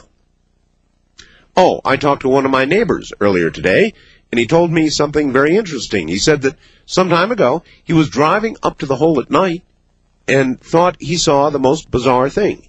He said he saw a beam of solid black coming out of the then uncovered hole. I said, what do you mean? He said he saw something blacker than black coming out of the hole, like a searchlight reaching into the sky as far as he could see. So there you have it. There, there actually is more. Here is uh, from the state of Washington. Uh, here's Mel. Mel. Hello, Art Bell and listeners. Hi. Um, you when when when when I got this second fax from you, I called you up, and you were totally, totally freaked out. Oh my God, I was. I'll tell you, I was. I I I, I feel a lot better now. Let me tell you, but uh, Yeah, you were you were just a pile of nerves when I talked to you. Now, wh- wh- what? Explain again. You you went up to your property. You were going to examine the hole because we were talking about. it. I'm sure you had interest. So, and they stopped you there, huh? yeah. Well, I uh, originally uh, my uh, after, after the show on Friday night, I went out there and uh, uh, in the evening and uh, noticed uh, there were some some helicopter activity around the property. Uh, there was further helicopter activity the next day. Uh, and so I figured that uh, clearly uh, somebody out there listens to your program. Oh yes. And uh, I think um, John, I'm really sorry I brought this on for you. I, I didn't. It certainly wasn't intentional. I. uh Well, uh, you know, uh, when we talked yesterday, uh, you felt that uh, probably the best thing to do is to uh, be public in this matter, and That's I, right. Your best protection is to be public, Mel. Uh, well, anyway, so there was was a lot of activity around there, and you know, I've had some thoughts about this, and if they knew where the hole was, uh, I would imagine that they could take some readings of the depth of the hole from like satellites. Uh, I don't know about that. I, I, I'm sure they have a way to measure it from ground. I'm not sure about satellites. Well, we we did have a lot of hovering up there in the air. I'll tell you that. so uh, uh, we we did have that situation. Um, and they stopped you, right? In other words, there was a barrier there. well, there was on. Um, I'll tell you, I'm getting a little confused about days. I, I guess it's now Tuesday morning. Yeah, that's right. but um, uh, since what they had originally there was a barrier, not a barrier, but just armed armed uh, soldiers, basically Armed soldiers. armed soldiers. Uh, since then, they've erected some um, further down the road. I mean, you can't even. I, I mean, basically, there's the road, there's the access road, and then finally kind of meander into the property. Okay. They now have Jersey barriers at the road What are those? uh, Jersey barriers. Those are uh, they're kind of like big chunks of concrete.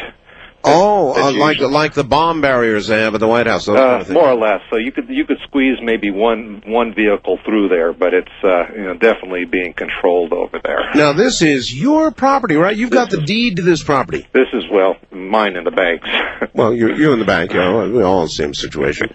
Um, so so they won't let you on your own property, and they're claiming there was a plane that crashed. Yeah, that, that was the thing, and I said, well, "Where's the smoke? I've seen plane crashes before. There's there's got to be smoke." And uh, you know, again, I had talked, I asked to talk to the officer in charge there, and uh, I figured, you know, one of these military types that come up, and I don't know, maybe he was just dressed in civilian clothes because of you know the nature of what happened there. But uh, you know, uh, you know, he told me that I won't be able to go out there until the uh, accident's been investigated and I was insistent about my property rights, and he seemed to indicate that uh, this might not necessarily be my property in regards to the drug lab. So, uh, um, but the problem is, I do have drug lab. Uh, I do have a sort of a lab on the property, but Oh no, no, wait a minute. Ooh, ooh, ooh, ooh. you have a sort of lab. What kind of lab? Well, I um, I I work uh, or working in the alternative health field here and on on the property, and that's one of the reasons. And this can all come out now. I im- imported some um, plant life from northern Nevada. They were Native American plants that the Indians used there for uh, uh, treatment of various illnesses, mostly cold and flu Yeah. anyway, so we, uh, because of the nature of the uh, uh, the climate, and it's very similar to northern Nevada, we thought we would cultivate these plants and then use it as a cure. It's a very effective cure. Is found, uh, It's not a narcotic, is it? no, it's not narcotics. Well, not then what the hell are they talking about drug lab? Well, there is a lab there, though. I mean, and uh, Well, oh, yeah, but there's no, there's no, you're not cranking out crank or methamphetamine or If- anything. yeah, but if they had, for instance, if they found like it was a drug lab, they could seize my property. So it was their way of telling you, listen, brother, stay away. Let us do what we're doing, or you know, we might find a drug lab here. and Then it wouldn't be your property anymore, and you might even be in jail. Mm-hmm. Mm-hmm. Yeah. So they were clearly letting me know, and my feeling was that they were in control. So Uh, what we got? We got some kind of national security hole now, or is it what? Well, I'm. excuse me. I, I, I assume by now they've made a lot of determinations about it, and it sounds like it's something they want. Today on my uh, my answering machine, I had a message from my real estate agent. Oh. And he says that uh, he had uh, someone who is very interesting and interested rather in purchasing my property, and uh, would make me a very generous offer. Now I haven't gotten back to him, but uh, I think we can put two and two together here. Somebody wants to get their hands on my property. So what are you going to do, Mel? Are you going to accept the quote generous offer and uh, and get out of this with your skin intact and a few bucks, or are you going to you're going to fight? Well, that's a good question. That's one of the reasons why I didn't get back to my uh, my agent today. You know, is that I wanted to sit down and think about it before I did anything. I don't know what their so-called very generous offer is, but on one side you have uh, possible drug lab, and on the other side you have a very very generous offer. And so I would kind of be curious to know what their generous offer was. Well, that's the carrot stick approach, no question about it. Yeah, they're they're, they're working the both ends here, I think, and uh, I'm, uh, you know, like I say, I, I feel a lot a lot calmer about this now than I did before. It was it was. Now uh, you were almost panicked, weren't you? Uh, yeah, yeah. I I uh, it, uh, it it was it was just a little bit too much. All right, you you did some measurements. People were asking Yeah. about people were asking about the weight of the line that you were putting into the into the hole. And so, what have you determined? Yeah, I, I did. I did some uh, real, real quick and dirty work here with this. Here, first of all, uh, uh, when I was out there on the weekend, I was able to actually measure or, or weigh the line that's in the hole, and basically, I tied it onto one of these little um, uh, fisherman's scales. Okay, and, All right. Uh, you know, it's it's it's a little spring operated thing there, but I I had a weight on that, including the. Uh, uh, the one pound sinker on there. It looks like it weighs about uh, 17, 18 pounds. What what does? Uh, the line that's in the hole. In totality? Yeah, the entire the entire weight of the line. Basically, the line weighs 10 ounces for every hundred, every thousand yards. Okay, so 17 or 18 pounds. Yeah. It's 20 pound test line, right? Mhm. And you have got one pound down at the end of it, tied on the end of it, right? That's right. So, So one of the things is it's it's and and this has become a moot point at this point, but it uh, if I drop much more line down there and based on what your caller said, this this line will break at uh, probably at the top of the line because that's where all the, the pressure will be. So but you whatever's up- believe you're down 80,000 feet? Yeah, yeah, w- without a doubt. 80,000 Eight- feet? Eight with uh, what is that? Four zeros on there. Well, so miles, 5,280 feet, so you yeah, can figure that's from there. uh, some, someone's. I, I believe me, I haven't done done the math math on there. I always forget how long a mile is, but uh, um, How long have you owned this property with a hole? we've had the property for about four years now, and uh, you know the the guy that had it there had had been there for a long time. I believe he'd been there for over forty years. Uh, it's it's it's it's it's very rustic. Uh, I think I might have indicated to you we we do not have electricity there. We do not have phone service. No, it's just raw property, right? Uh, well, we we have our we have some buildings and the housing structures. All of those were uh, basically damaged with the uh, the heavy snowfall. We All had. right, Mel, that's right. Recent Yeah. snowfall. Mel, hold on. We'll be back Sure. after, after the uh, bottom of the hour, all right? Stay right there. You're listening to Art Bell Somewhere in Time on Premier Radio Networks. Tonight, an encore presentation of Coast to Coast AM from February 24th, 1997. went down to Georgia. He was looking for a soul to steal. He was in a bind because he was way behind and he was willing to make a deal. When he came across this young man sawing on a fiddle and playing it hot, and the devil jumped up on a hickory stump and said, Boy, let me tell you what. I guess you didn't know it, but I'm a fiddle player too. And if you'd care to take a dare, I'll make a bet with you. Now you play pretty good fiddle, boy, but give the devil his due. I bet a fiddle of gold against your soul, cause I think I'm better than you. The boy said, My name's Johnny, and it might be a sin, but I'll take your bet you're gonna regret, cause I'm the best as ever been. Johnny, rosin up your bow and play your fiddle hard, cause hell's broke loose in Georgia and the devil deals the cards. And if you win, you get this shiny fiddle made of gold, but if you lose, the devil gets your soul.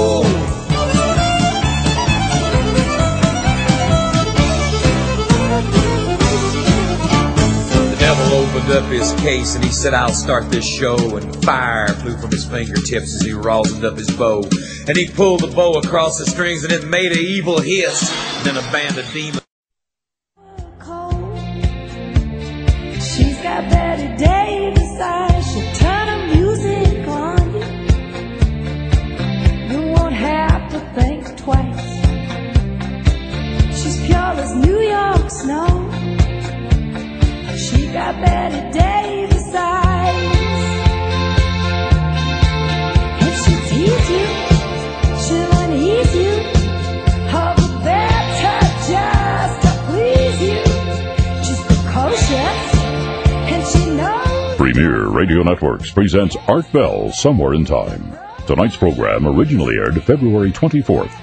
1997. Good evening, everybody. Good morning, actually.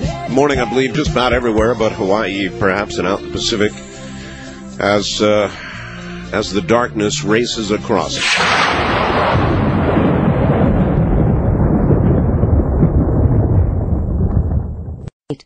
Now we take you back to the night of February 24th, 1997, on Art Bell Somewhere in Time.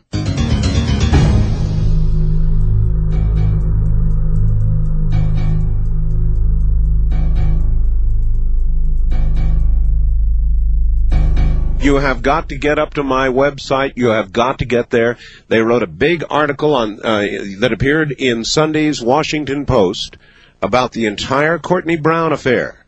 If you go to my website, you can read that article in the Washington Post. That's right, Sunday's Washington Post, big article about this program and about the Courtney Brown affair. Uh, in addition, the HAARP listening frequencies are up there. In addition, uh, my guest tomorrow night coming, em- Emily Lau, we're going to be calling Hong Kong and interviewing Emily Lau, who is a legislator in Hong Kong. The information up there um, on that is available. John Shepherd's Strat photographs are up there. Wait till you see those. Whatever you do, don't miss John Shepherd's Strat photographs, uh, the equipment he's put together to try and entice uh, visitors from elsewhere, and he's been transmitting for years and years and years. And wait till you see what this guy has put together. It's unbelievable. All that and more up on the website right now, www.artbell.com. www.artbell.com. Now back to Mel. And Mel, um, a lot of this audience would not have heard, but there was another little bit of the legend of the hole. Um, apparently, at, at some point, somebody threw a dead dog into the hole, right? Oh yeah, I was telling you about that before the other night, and uh, yeah, it, that people put throw everything in there. There's dead cows going down the hole. There's you know sheep, whatever you name it's gone down there. One guy uh, threw his old hunting dog down into the hole. I guess as a form of burial. And uh, the story that I heard was that the guy, the hunter, was out there hunting one day, and he saw his old departed dog. It looked exactly the same. In fact, it was wearing the same collar and the same uh, tags on it.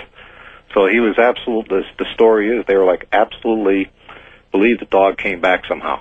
And you believed it to the degree that you changed your will so that when you die, Yeah, uh, yeah. They, they were going to throw your body into the hole, right? When when I'm gone, I'm I go into the hole.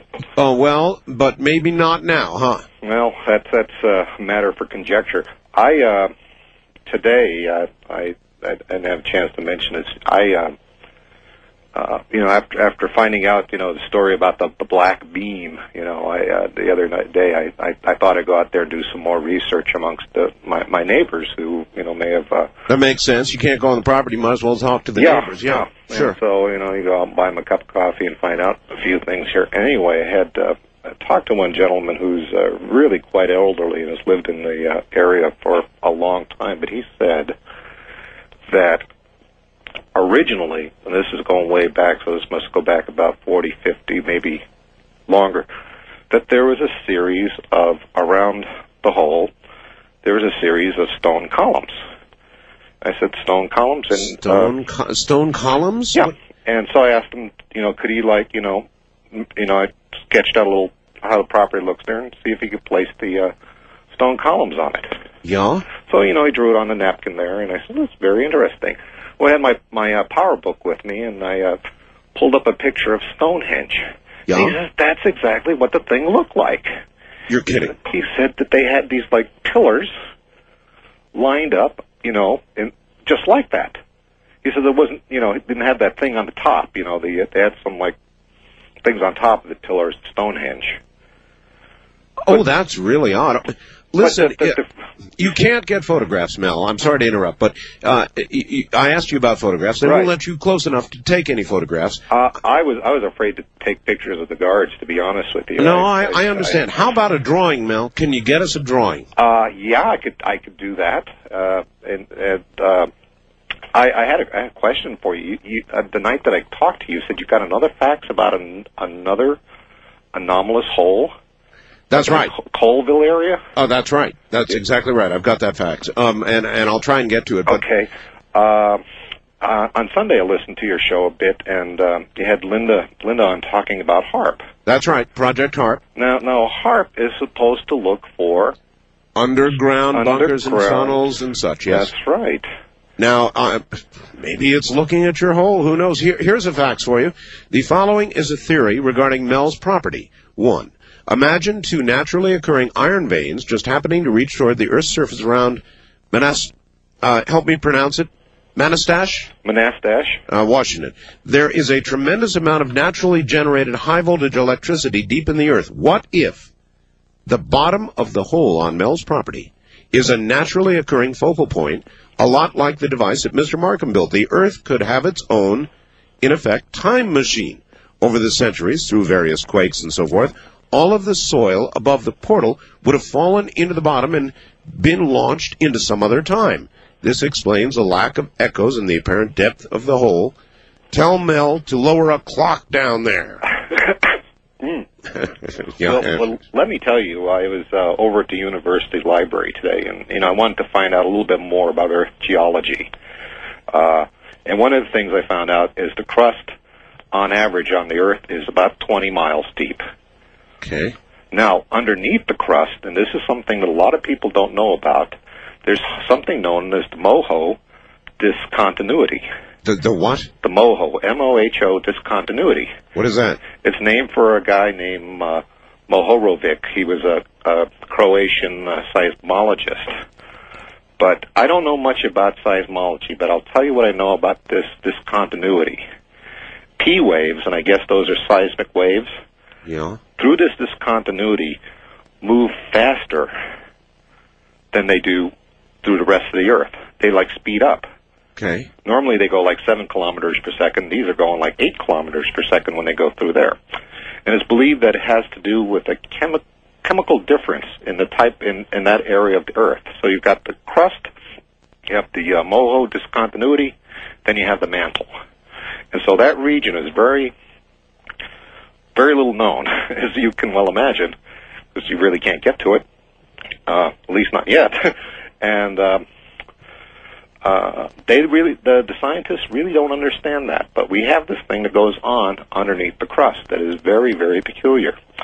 And uh, I just thought I might mention that. There. All right. Uh, well, I don't know anything about that. That's very Mhm. interesting. All I know is we had all kinds of cool plans. I mean, we were going I I had, Mel, I'm telling you, I've got volunteers who are willing to go down in your hole, but now, now that's obviously not going to occur, uh, because they have your hole. I mean, this is outrageous. This is your property. Yeah, it is my property. That's that's that's the uh, the, the incredible thing. I could not step one inch onto my property.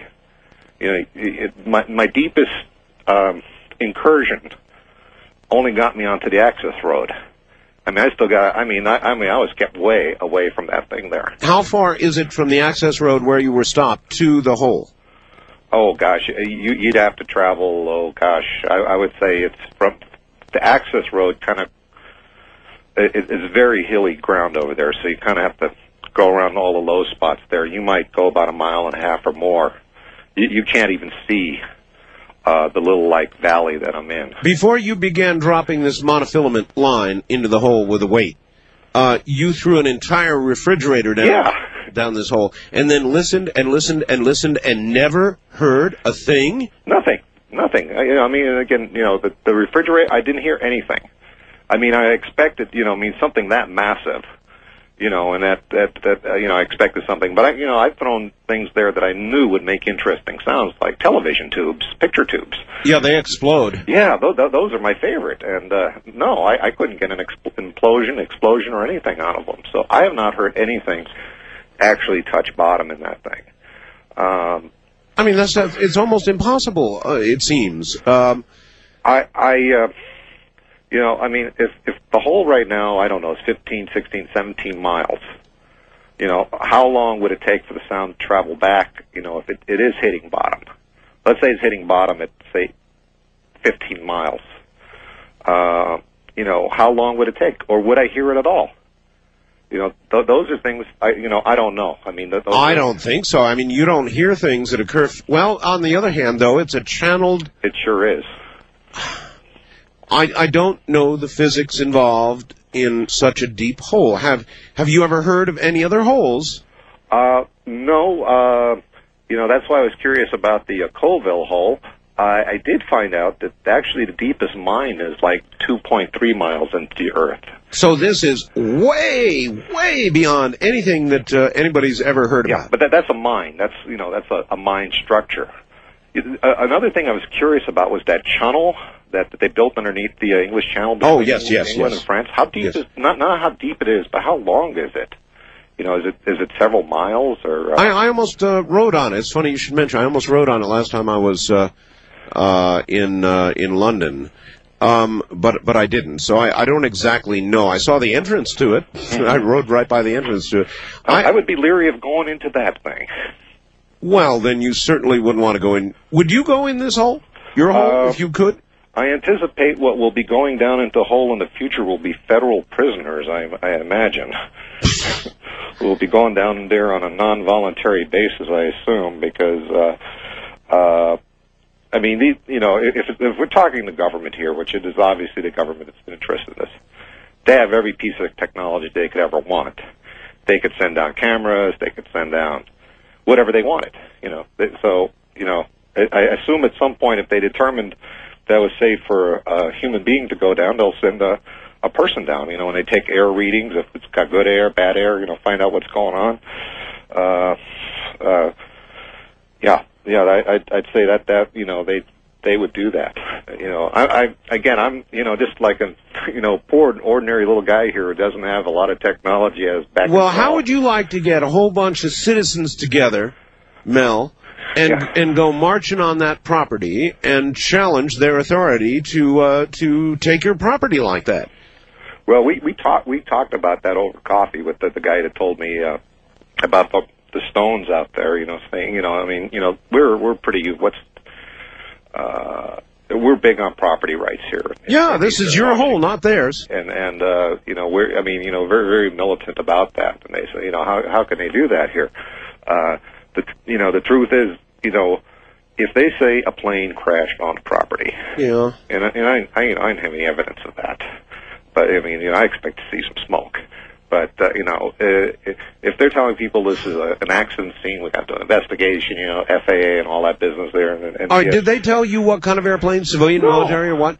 No, no. no. All right. Um, eh, well, are there any reports? I mean, you, after all, you can check on plane crashes, Oh, right? well, for, well, first, first of all, over here, if a kid, kid throws a snowball at your car Yeah. in wintertime, that makes the newspaper. I mean, so So there I mean- should have been big news if a plane went down Oh, there. oh, you bet. I mean, we've had planes go down here before. I mean, we've had planes go down, you know, on the other side of the mountains and makes newspaper here. I mean, you know, that's a big deal here. All right, well, look, then look. but Then instead of uh, a crowd of civilians, maybe that was a bad idea. How about a crowd of media? I mean, I could get Seattle media by your side and Mm. go marching right up to that that that group, right up to the barrier. Yeah, and, and then then I end up being a, uh convicted drug drug cooker. uh, I am, you know, that that's that's you know, I They actually said that to you. that- those those were the exact those were almost verbatim the exact words they said. Uh, you know, you know, you know, we could find a uh, drug lab on this property if you get my drift. Uh, you know, Oh, just very easily. All right, uh, Mel. Let's take a few calls. See if anybody has any ideas. I, this one has me stumped. East of the Rockies, you're on the air with Mel. Hello. Uh, Hello there. yes, uh, this is Robert in Milwaukee. Hi, Robert. Uh, Art, I just uh, just had a thought uh, connecting uh, Steven Greer at CSETI uh, with what he said on concerning interplanetary travel, and uh, drew drew a connection to the cloning. Uh, I find it very interesting that the scientists say they're not going to consider cloning humans. Oh, baloney! That's that's a bunch of crap.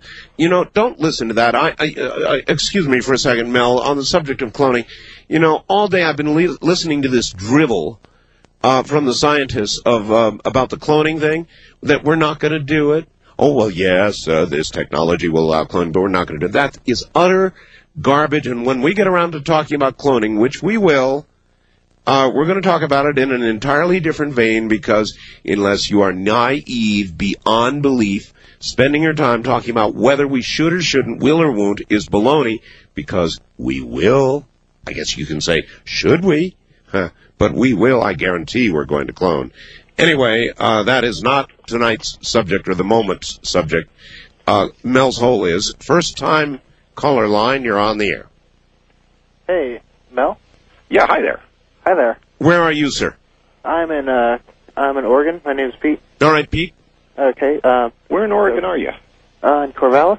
Corvallis. Okay, I know what that is. Sure. Okay. Yeah, I was listening to the show, and uh, I guess it's uh, a delayed broadcast out here. I was listening to uh, earlier, earlier stuff. No, no, this is about Mel's Hole. Mm-hmm. Go ahead, sir. And uh, yeah, I was I would just say to Mel that uh, you need to get in contact with uh, just about every media person that you can think of, and uh, and Well, get he- out there. He's done that with me, and I agree with you. I just said to Mel that he should take, you know, like an army of cameras out there. But Yeah, exactly. he's afraid that he's going to end up in jail. hmm Now, he's got a point. Well, I mean, I think, uh, suppose the army of cameras with Mel in tow arrive, and they and there's feds there saying, "Sorry, this is a crime scene." Uh, oh, are you? Is this is this uh, uh, Mel Waters? Well, you're under arrest, Mel. Well, I I I, I, I have I have to tell you that uh, um, as as far as I you know what I believe is now that the, uh, the the surface of the hole there has been you know there's a lot of snow on the property has been covered up with snow. I think that's what the yellow gear was there for, is to you know groom it all, so you can't see it from the air. Well, I think there's a lot of questions that need to be answered. And if, uh, two- if the military's out there, if there was a plane crash, I think uh, uh, the media would want to know uh, what kind of plane it was, uh, who was flying it. I will. Well, you see, the thing is, I'm the one that's saying that there was a plane crash. Yeah, Mel, I'll tell you something. Um, and for what it's worth, if it was a civilian airplane that crashed, that would be in the news. Uh, if it was a regular military airplane that crashed, that would be in the news. But there are some type of aircraft that crash, Mel, that it, believe me, it does not make the news. We have them out here. They crash, and you see the military cordon off miles of area, and there's no news about it at all. You know, there's secret aircraft that fly and crash, but I don't think that's what happened there, and neither do you. Do you? No, I, I, don't. I don't believe that anything crashed there because I, I didn't have. I mean, I didn't have the smell of the smoke. I didn't see any smoke. It was a beautiful, uh, uh, beautiful clear day. I mean, if there was any, any, and it wasn't particularly windy. If there was, there was a crash to be evidence of. There'd be smoke clouds. To be Well, I'll tell you one thing. I would be very cautious, Mel, about accepting a generous offer for the property with the hole because you know what? No matter what else, Mel, your hole is worth millions of dollars if it's what you say it is. If it's as deep as you say it is, man, you could you could fence a property and sell tickets. Well, I, I, I, think I also mentioned that uh, they actually moved onto the property several mobile, one of those like temporary buildings. Oh. Actually moved that onto the property. Oh, really? Yeah, one of the neighbors says he saw like almost like a parade of these things going out there, like three, four of them, uh, plus some generator equipment there too. Oh God. How all long- that stuff. How long after the broadcast did this parade begin? Well, um, it was it was uh, Sat- Saturday night. I was out there pretty pretty late. Um, And we did we did the broadcast between I think three and four o'clock Pacific time Saturday morning. Yeah, so I, I you know, I, I got some, you know, got some sleep, you know, and I went out there, you know, in the evening and did my uh, uh, weighing of the uh, uh, the line in the hole, and that's when I saw the first helicopter out there, and uh, that was a very strange experience. Uh, you know, I I actually looked up at this thing here for about 20 minutes, you know. um, there were more helicopters out there Saturday morning early, uh, several of them coming in and out. Uh, that was Saturday morning. Uh, that was Sunday morning, um, and then by uh, today, uh, you know, uh, the chronology is getting getting real confusing for me. But Now yesterday, I guess, really. yeah, yeah, I- that that I I, I lost a day in here, Art. Uh, but uh, yeah, what they what they saw is actually some uh, mobile buildings being moved onto the property. Uh, apparently, some generators. They're going to have no power or phone on the property. There, you know, we use cell phone if we need to make a call, and we used to use solar out there to. Uh, Well, I feel in a way guilty, Mel, um, but uh, your original fax got me going. and there was no way not to follow up on that. And I guess once we aired that, it was too late. It was a done deal. Well, well, you, you know, when you when you uh, when when I originally approached approached this thing here, you know, what I wanted to do was to you know get some good ideas about the, the nature of this thing here. I, I guess I was pretty naive about it. Um, All right, you know. Mel. One thing I've got to ask you. Yeah. Um, don't think me rude, but no, it, I've got to ask, Mel. Yeah. That's not a drug lab you've got out there, is it? No, no, no. We we are working with uh, Native American plants. They're plants that Native Americans used in making uh, what what they uh, what uh, this a this was a Northern Nevada doctor uh, back in World War One time who found a cure for the flu. He gave this stuff to his. Uh, uh, the, he was a military doctor. He gave to the people under his command. All right, Mel. Uh, hold on. We're, we're going to do a break here at the top of the hour. We'll be back, be back to you. Mel uh, uh, Waters, the guy with the endless hole, is my guest. We will start taking some calls. Anybody have any advice for Mel or thoughts on all of this? Yikes. You're listening to Art Bell, Somewhere in Time. Tonight featuring a replay of Coast to Coast AM from February 24th, 1997.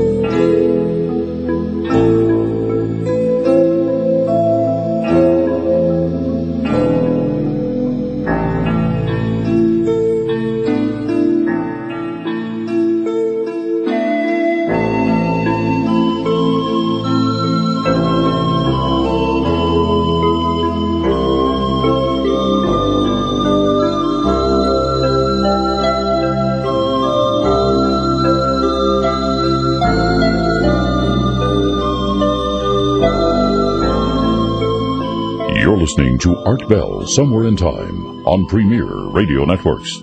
Tonight, an encore presentation of Coast to Coast AM from February 24th, 1997. I just went, uh, and those of you who listened last week toward the end of the show, a horrible incident occurred with super glue, which I really don't even want to go into right now. But a bunch of carts, uh, you know, the carts that we play, like this one you're listening to right now with bumper music and stuff, were in a cart rack, and my cart rack came out of the wall. And it's in there with some molly. So I went and got some super glue and tried to glue it back in, and that's when the disaster began. And I just tried to pull my Pink Floyd cart out of the cart rack, and I noticed that I had glued my carts into the cart rack, along with wherever else the glue went, which I don't want to discuss. The glue obviously got on these carts and glued them to the plastic cart rack. So now the cart rack is off again, and a portion of the cart rack is in my Pink Floyd cart with piece on it, so I can't even get the cart in the machine anymore. I'm telling you, folks, I'm telling you, you get sick, you get stupid. That's all there is to it. We're going to get back to uh, Mel. We're going to get back to Mel in a moment uh, with uh, his sad story of, of the hole, uh, deepest hole maybe in the whole world, as a matter of fact. We don't know.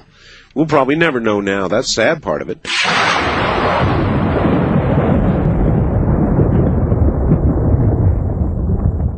You're listening to Art Bell Somewhere in Time on Premier Radio Networks. Tonight, an encore presentation of Coast to Coast AM from February 24th, 1997.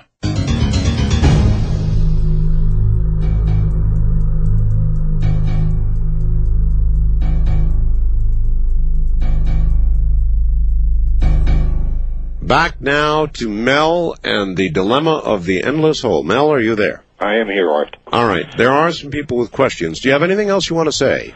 Um, just just that uh, you know, uh, just after uh, beginning to explore this thing here, you know, with uh, the help of your audience and uh, you know further um, uh, questioning on you know people you know that that live around in my area here, asking them, you know, really, do you remember anything strange about uh, the hole in particular? Well, I would say a resurrected dog would be pretty yeah, good. Uh, I would. It uh, it you know t- it it just becomes more and more mysterious. I have no way of understanding any of it. I would say a darker than dark beam that seems to go straight up into the sky would be pretty strange. That, that was that that to me was utterly utter, utter, utterly fascinating. Yeah. You know, it's like you know the hole itself is dark, but for it to send out darkness, you know, in, you know, into the sky to to me was just just I, can, absolutely I couldn't. Yeah. I couldn't begin to explain it. I, I mean, it was you know the way he described it. It was just All right, all right. Look, Yeah. let's bring some people on. East Sure. of the Rockies, you're on the air with Mel. Hello, where are you? Yeah, this is Philip in Tulsa, Oklahoma. Hello, Philip. How you doing? Great. Love your show. Thank you. Uh, Mel, what type of work do you do for a living? Uh-huh. Well, I'm a retired person. I uh, I get no, no Was it- criminal record of any kind? Pardon me. No criminal record or anything? Uh, no, no, no criminal record. I'm a I'd find a retired lawyer and get a local group of citizens and press and militia, and that's uh, a good reason why we need the militias in this country is to prevent this type of situation from happening. The government coming in, taking over your property, threatening your life. You know, I would I would call their bluff. I don't I, I don't see how they can. Well, that's easy to say, you know, from a distance. I'm not sure I'd call their bluff. I, I've got to be honest. Uh, it, look, if you had a property, sir, and you're trying to get on it, and they had it all roped off, and they said go away, you know, we could find. I, I would come back with a gun, well, and and they they haul in a bunch of. then you know what you'd be? You'd be a dead martyr. you take a gun up to a military. No, I'd have the press with me, and I mean, I would not go at this alone. Oh, I see. Uh, you know, but to, they're not going to drag in a bunch of uh, military trailers to to examine a drug lab. Well, you I- know, I- that's just not I agree. logical. I agree with you. I agree with you. So they're obviously after the secret of the hole. Um, uh, west of the Rockies, you're on the air with Mel. Hello. Hi, this is Stan from San Diego. Hi, Stan. Um, I just got a question there for Mel. Um, if there, if there was like any way that you could charter a plane so you can do a flyover of your property. Um, I I suppose I could do that. Uh, I mean, there is a uh, small uh, airport here in uh, in Ellensburg, um, and I'm sure that that can be you know that can be arranged for. Uh, well, what I'd be interested in to know is if actually planes can fly over that area, and I suppose I can Yeah. try to find that out. To get some uh, photographs. Yeah, but again, I do believe that the, the hole itself has been um, uh, covered over with uh, with you know the surrounding snow. They probably did a really nice job with what they brought in there of uh, uh, you know keeping it uh, invisible from the air.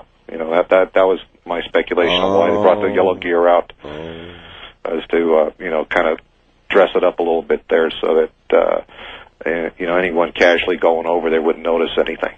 That's just my opinion. Okay, and um, another thing is, um, I got a little assumption of why none of the animals want to go by there. Why? Um, maybe they see the apparition of the dead dog, and it's warning them not to go there. Maybe. Maybe. I mean, that's that's pure conjecture. Who knows? But no animals will go near it. uh, it, you know, the, the, the observations I made was my dogs and other people's dogs, you know, that c- you know that come visit. You know, they won't won't go with go there. If I put them on a leash and try to drag them there, they'll dig their feet in there, and they just will not budge. You know what, Mel? I once was on a trip with my family going to. We used to go to Florida, drive to Florida in the winter, and we once got near a slaughterhouse, and um, uh, on one of our stops. And man, I had a golden retriever, and that golden wouldn't get anywhere. He did the same thing. He dug his feet in, and I don't care how you'd pull, he wouldn't get. A, he could smell the death. Well, I when I was in college, I had a uh, brought brought from school a human skull, and I brought it home, put it on the coffee table.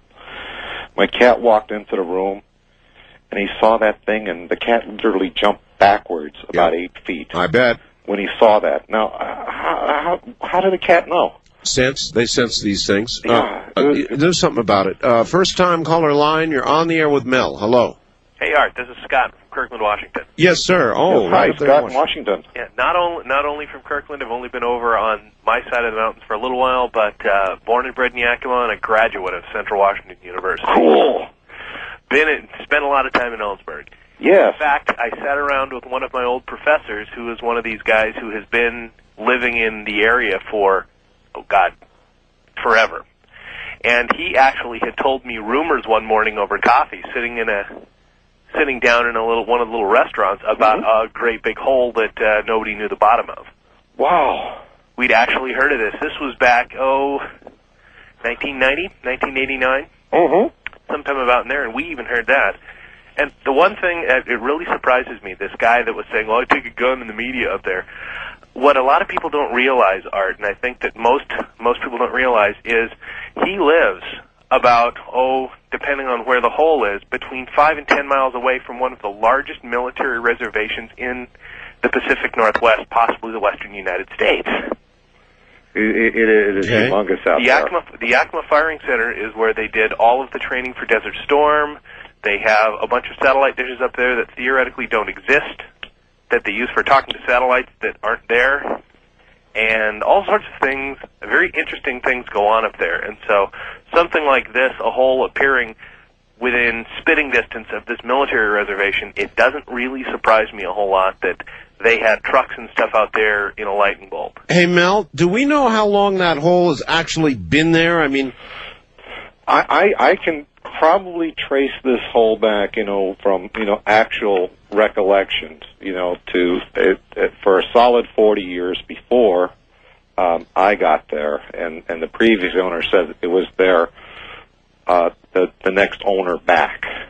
Uh, before that, I don't know if anyone owned the property. I suppose I could check on that to see, you know, from the, the records there if there's been any, you know, uh, uh, you know, ownership of it or was, you know, what, whatever. But uh, it, I, I can trace it back for a good solid 40 years at least, you know, from from you know the verbatim accounts from the previous owner.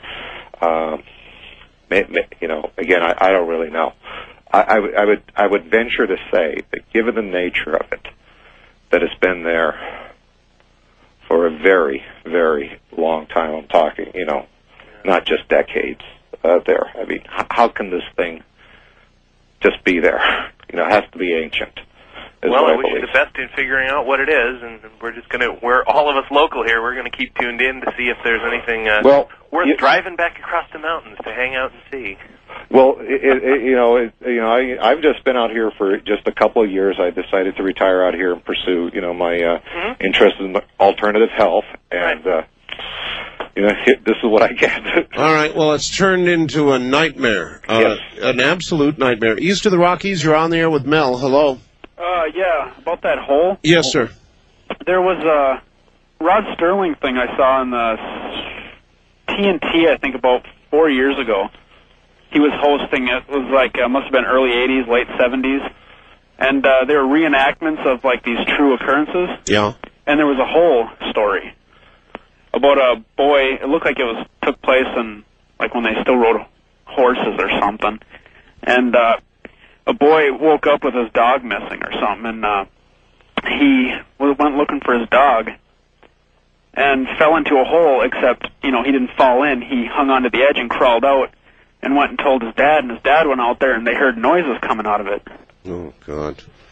And so the they didn't think it was the dog making the noises because it sounded real spooky and stuff. So uh, he went to town and got a bunch of guys to go out there with him, and I guess bunch of guys went out there and they thought, well, let's lower a rope in, and somebody's going to have to go down on it. Sure.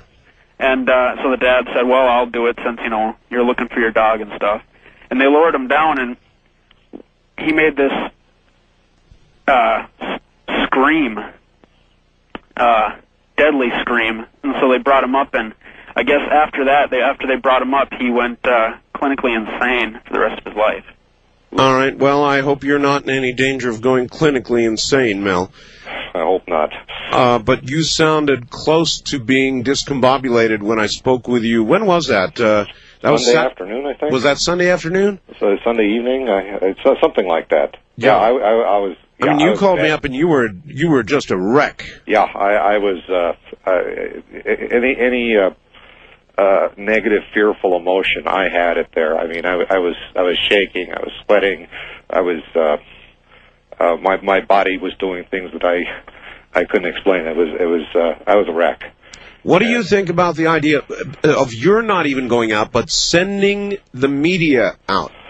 Um, I, you know, I, I could do that as in terms of, you know, saying I think there's something interesting going on over there, and you know, send them out there, and and what I assume that'll happen is if they did go, uh, if they thought it was a valid story, they'll say, look, we're uh, uh, conducting military exercises on on this land here, and uh, there's nothing for you to see, you know, and and uh, I think that'll be it. Again, this guy was real clear to me. He said, look, and I asked him, I said, look, I suppose you don't want me to talk to anybody about this. And he, and he said, "Hey, no one's going to believe anyway. You know, you, you could you could tell them anything you want. You know, you you, you, you know, why why are they going to believe you? All right. Well, uh, I, I- you know, First time caller line. You're on the air with Mel. Hello.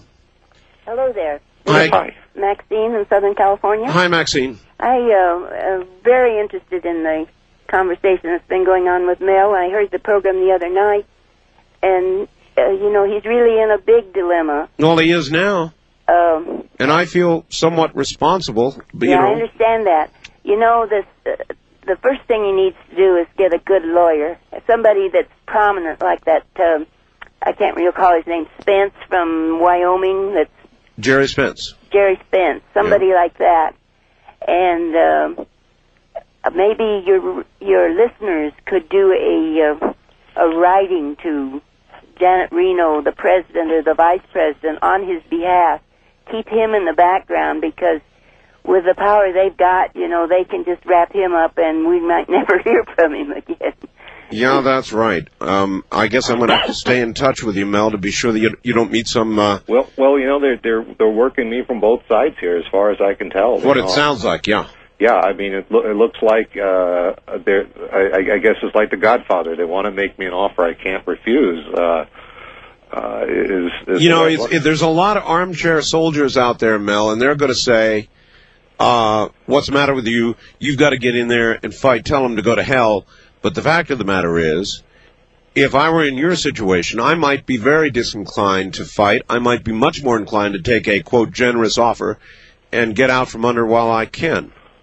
If if I get to you know if I actually get to talk to somebody in a position of authority who wants to sit down and talk turkey, and I'm not talking about my uh, real estate agent, uh, I'm gonna I'm gonna honestly I'm gonna ask for like a relocation to another country is what I'm gonna do. You want you want to be sent out of the country? Yeah, I, I'd I'd like to be sent to like Australia, for instance. You know, uh, uh, like where uh, what Standeo is. You know, uh, Be an expatriate. So yeah, some you know some place that's geologically sound. um, you know, from, Yeah, okay. East of the Rockies, you're on the air with Mel, who's still an American at this moment. Hi, uh, my name's Brad. I'm calling from uh, Lexington, Kentucky. Hi, Brad. Hi. Um, this when I heard about this hole, it kind of reminded me of uh, the story with the, the hole they dug. I think it was in Europe or Scandinavia. Scandinavia, they, Scandinavia. they lowered a microphone. Yeah, I'll tell you what. That was an Associated Press story, and they lowered a microphone in, and they heard the screaming, agonized sounds of of thousands of people in agony. They said that was that was an actual AP story. Now it may have turned out to have been not true, but AP ran that story. So um, I don't know. I mean, uh, maybe it's the entrance to hell. I don't know. uh, there, there's there's no there isn't even an echo that comes out of this. I mean, you don't even hear anything. and plus, that would. I mean, and as far as the animals not wanting to go near it, you know. Uh, I don't know, I mean, yeah. Uh, There sounds is that, but he says bizarre. there's not a sound. I mean, it's totally dead, right, Mel? hmm Yeah, you, you, I mean, unless you hit the side of the thing there, when it's when when you drop something in and it's like close to the surface, you know, you hear it there. But after a certain point, you wouldn't hear anything anyway. Now, when you dropped a refrigerator in, I'm curious how you can drop a refrigerator. I, now, nine feet nine inches, pretty good size diameter. But how do you get the fridge in the middle to drop it so that you don't slam it into the sides? Well, you, you get you get like uh, one of your buddies over there, and you get it over there on its, uh, you know, so it's like leaning over on its back, and you, and you slide it over on the on the, the stone wall, and then just kind of give it a shove, and it just sort of goes straight down. Yeah, that makes sense. Yeah, it, it, it, it's not it's not too difficult. I mean, we we've been throwing stuff in that, you know, uh, uh, that whole of all sorts of descriptions here, and, and uh, believe me, you know, we, we we've done it. I mean, you know, it's uh, uh, uh, you know, a cow is a bitty, pretty big thing, but people have gotten cows down in there, so you just about throw anything down there. Actually, almost disgusting. Yes. Um, in fact, uh, the bottom of the hole, if there is a bottom to the damn thing, must be truly disgusting. A mixture of horrible things of earth that should not have been thrown in there. Mel, can you hold on? Oh yeah, I'll be All right. Well, we'll do uh, one more half hour, and we'll be right back. It is a strange and wonderful world out there, is it not? Stay right there. You're listening to Art Bell Somewhere in Time on Premier Radio Networks. Tonight, an encore presentation of Coast to Coast AM from February 24th, 1997. And I think to myself, what a wonderful world.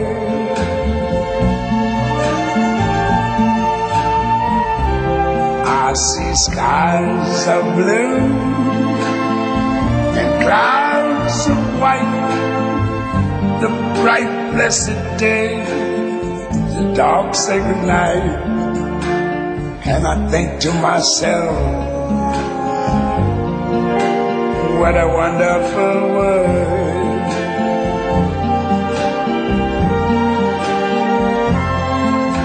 The color.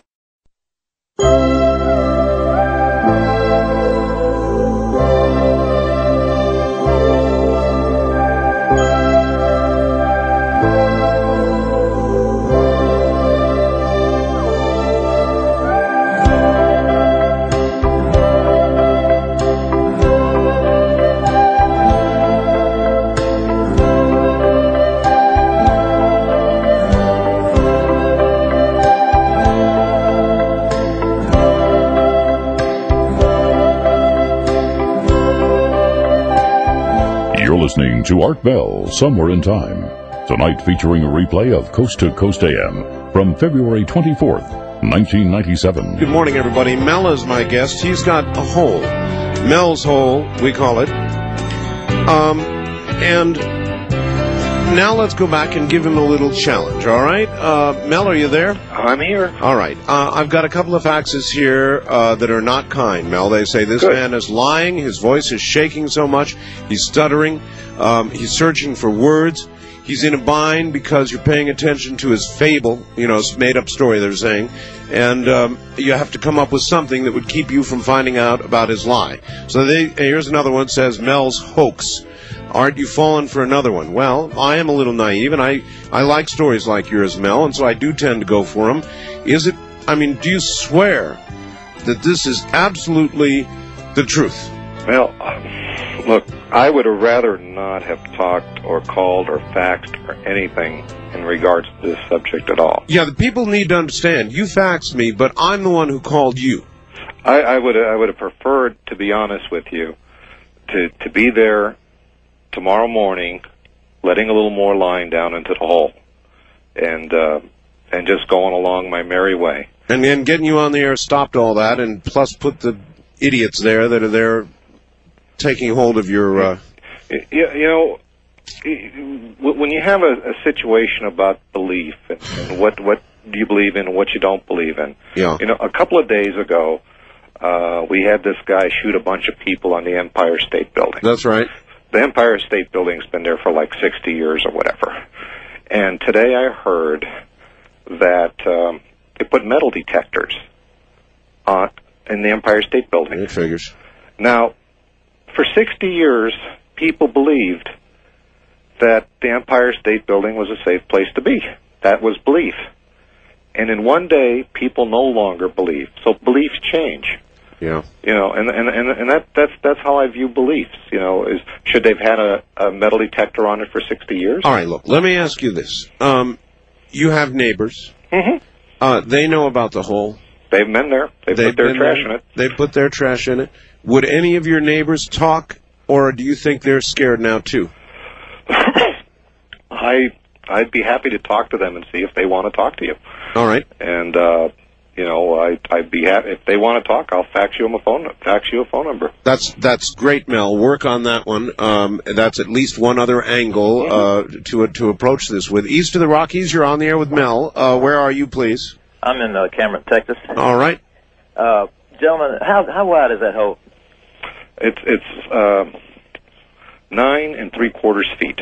Nine and three quarters feet. Nine nine feet That's the nine diameter. Nine feet nine inches in diameter. He said. Okay, uh, Mel, uh, through the through the library, why don't you go tomorrow and uh, they can network books all over the United States. And there's one called The Phantom of the Poles by William Reed, and there's one called The Hollow Earth by Dr. Raymond Bernard. Okay.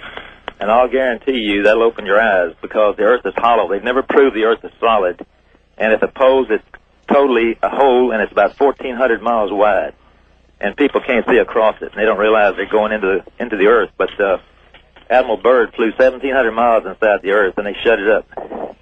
So the government's up to something here. All right. As a matter of fact, here's a fax, Mel, saying uh, regarding the hole. It sounds to me like the government's going to take the hole and give Mel the shaft. That that that is what it sounds like. West of the Rockies, you're on the air with Mel. Hello. Hi, how you doing? Well, Another fantastic story, Art. yeah, I know. Um, I appreciate you taking my call. Sure.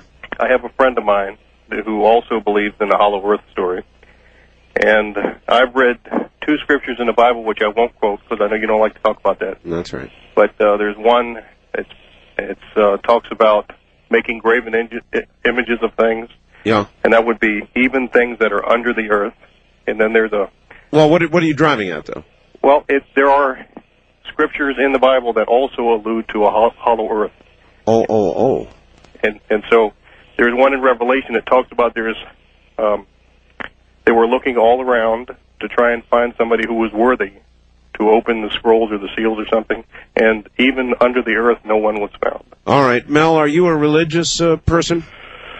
Uh, I wouldn't I, w- I wouldn't categorize myself as a religious person, uh, you know, and So then you don't necessarily feel there's any religious significance to the hole. Um, I'm starting to believe that there's some supernatural uh, significance at all, but uh, uh, Well, like, on, on, on, well, yeah, the dog part and the and, and the other thing about the the, the beam of the blackness uh, that certainly would lead in that direction. But on the other hand, things that we don't understand, Mel, seem as magic. yeah, yeah, they do, and uh, that that's uh, so you know th- those are things that I cannot understand, you know, and so I have to say I don't understand it. All right, look here. Do you want any help from your representative? In other words, it may be that your state senator or or your local uh, representative, congressional representative, would help you out, and we could help you out with that too. In other words, fight power with power. Uh, that's an idea from John in Redding, California, and it's not a bad one necessarily. Well, my local uh, uh, congressperson is Doc Hastings out here, and uh, you know Uh-huh. he, he is one of those guys that you know believes in uh, property rights and so forth, and so that would would be an avenue. Again, you know this is this is an opportunity for me to gain as much information as you know I'm also disseminating, and uh, you know I'm I'm going to have to make a decision. You know, I, I, when I go in one direction or go in another direction.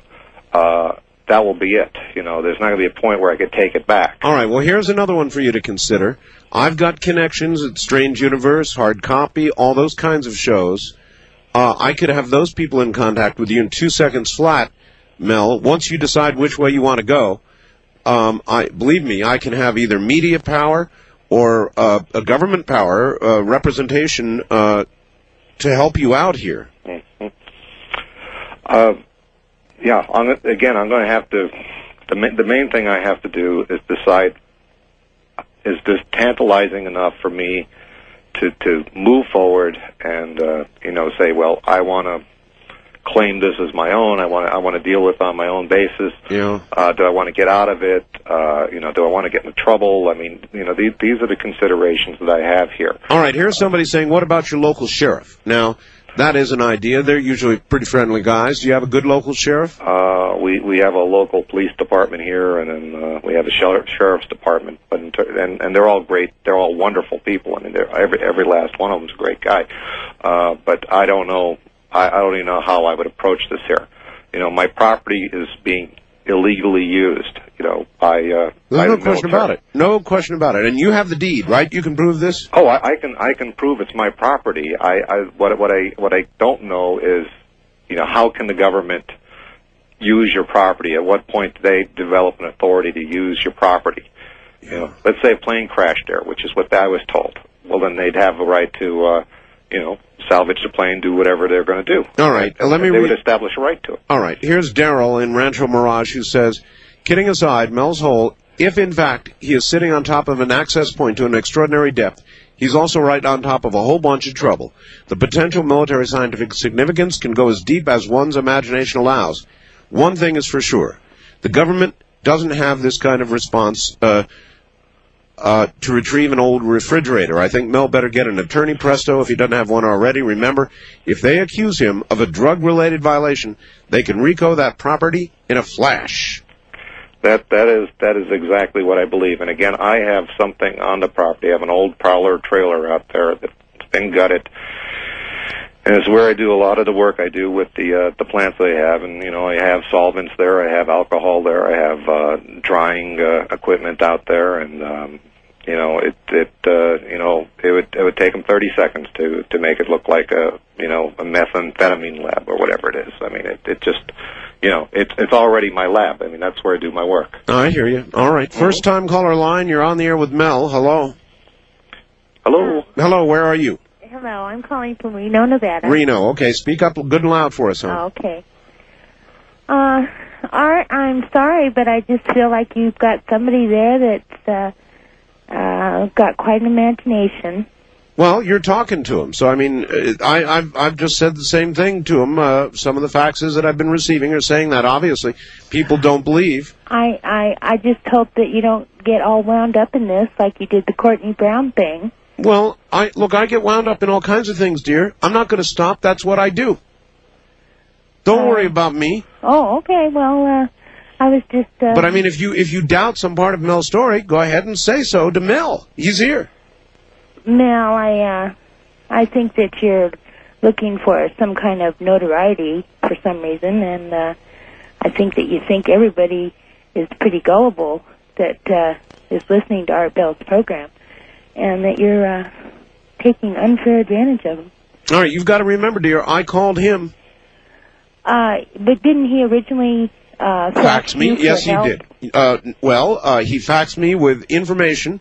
I read, as a matter of fact, I read the fax at the beginning of the program uh, with Mel tonight, and uh, I read it over the air. So uh, the, the, he didn't anticipate that I would call him. Didn't ask me to call him, and I had to look up at the top of the fax to get the uh, fax ID to call him. So um, that's the truth of the matter. Um, I have no way of knowing, of course, whether Mel's weaving us a story or not, uh, except his word, and uh, I can't imagine why why he'd lie. I, I to be honest with you, and um, you know, since you're from Reno, and uh, the, the main, if I wanted to be on the air talking about something, I'd much rather talk about my work with uh, uh, Indian herbal remedies. Uh, that would be the thing that I would be preferred to be talking about. Uh, it just so happens that the, uh, materials I'm working from are from northern Nevada, from uh, your local Indians out there, and they're the ones that. Uh, have provided me with the line of research that I'm doing. I have, you know, this whole thing is secondary, you know. But if if I had a topic I really wanted to speak about, It would be that, that. would be huh? it. All right, I understand.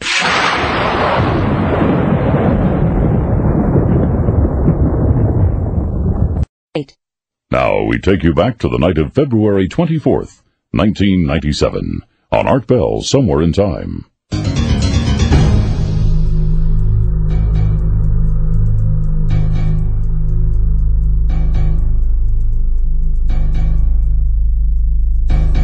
West of the Rockies, you're on the air with Mel. Hello. Yes, Art. This is the Skip in Sacramento KSTE. Yes. A Couple things for you, sir. The hole that he is talking about, his 80,000 feet, comes up to 15.15 miles deep. Sounds right. The uh, Mohorovastic discontinuity he's talking about came in the International Geophysical Year. I believe that was back in the early 80s, maybe even the 50s. I'm getting so old I don't remember now. It's called IGGY, the International Geophysical Year, where all the world population took part, checking the depth of the uh, the uh, c- uh, the shelf underneath the oceans and the molten mass down to the core and so on, how deep it was. There was a discontinuity. It wasn't even. And that's why it's called a discontinuity. It was named after this fellow Mohorovastic. Exactly. Your uh, glue stuff, you know, was developed for surgery for smashed spleens and kidneys. It made to glue skin better than anything else. Yeah, well, trust me, it works real well, sir. Thank you very much. It even glues carts into rocks. I, I don't want to talk about it. First time caller line, you're on the air with Mel. Hello. Oh, I think we just missed him. Wild card line, you're on the air with Mel. Good morning. Hi, Art and Mel. Hi. It's Aaron calling from Reno. Yes, sir. Um, Good. I, I have a, a couple of questions and a comment. Mel, ha, just I don't know if anybody's asked you yet, but have you ever seen a UFO out around in that area on your property? No, good question. You know, out, out here, um, you're you're liable to see all sorts of things, and I myself have not seen anything personally. I mean, this is this is one of those areas that uh, can get pretty remote in a hurry. Um, you know, uh, Ellensburg is like 30 miles away on either side from the nearest town. Matter, That- matter of fact, ground. matter of fact, Mel, uh, I've got a lot of uh, confirmation of that. Faxes and phone calls, people saying it is a very weird area. Yeah. And uh, they've heard stories there about holes. So, you know, this is not that far out. A lot of people are saying, yes, there's a lot of weird stuff going on in that area. West of the Rockies, you're on the air with Mel. Uh, it's Fred from Sitka, Sitka, Alaska. Alaska, all right? Yeah, and uh, just like to say that, uh, geez, I thought the the days of uh, you'll just disappear ended with the Reagan administration. And uh, Art, I'm very disappointed that you will not be coming to Sitka on your on your Alaska cruise.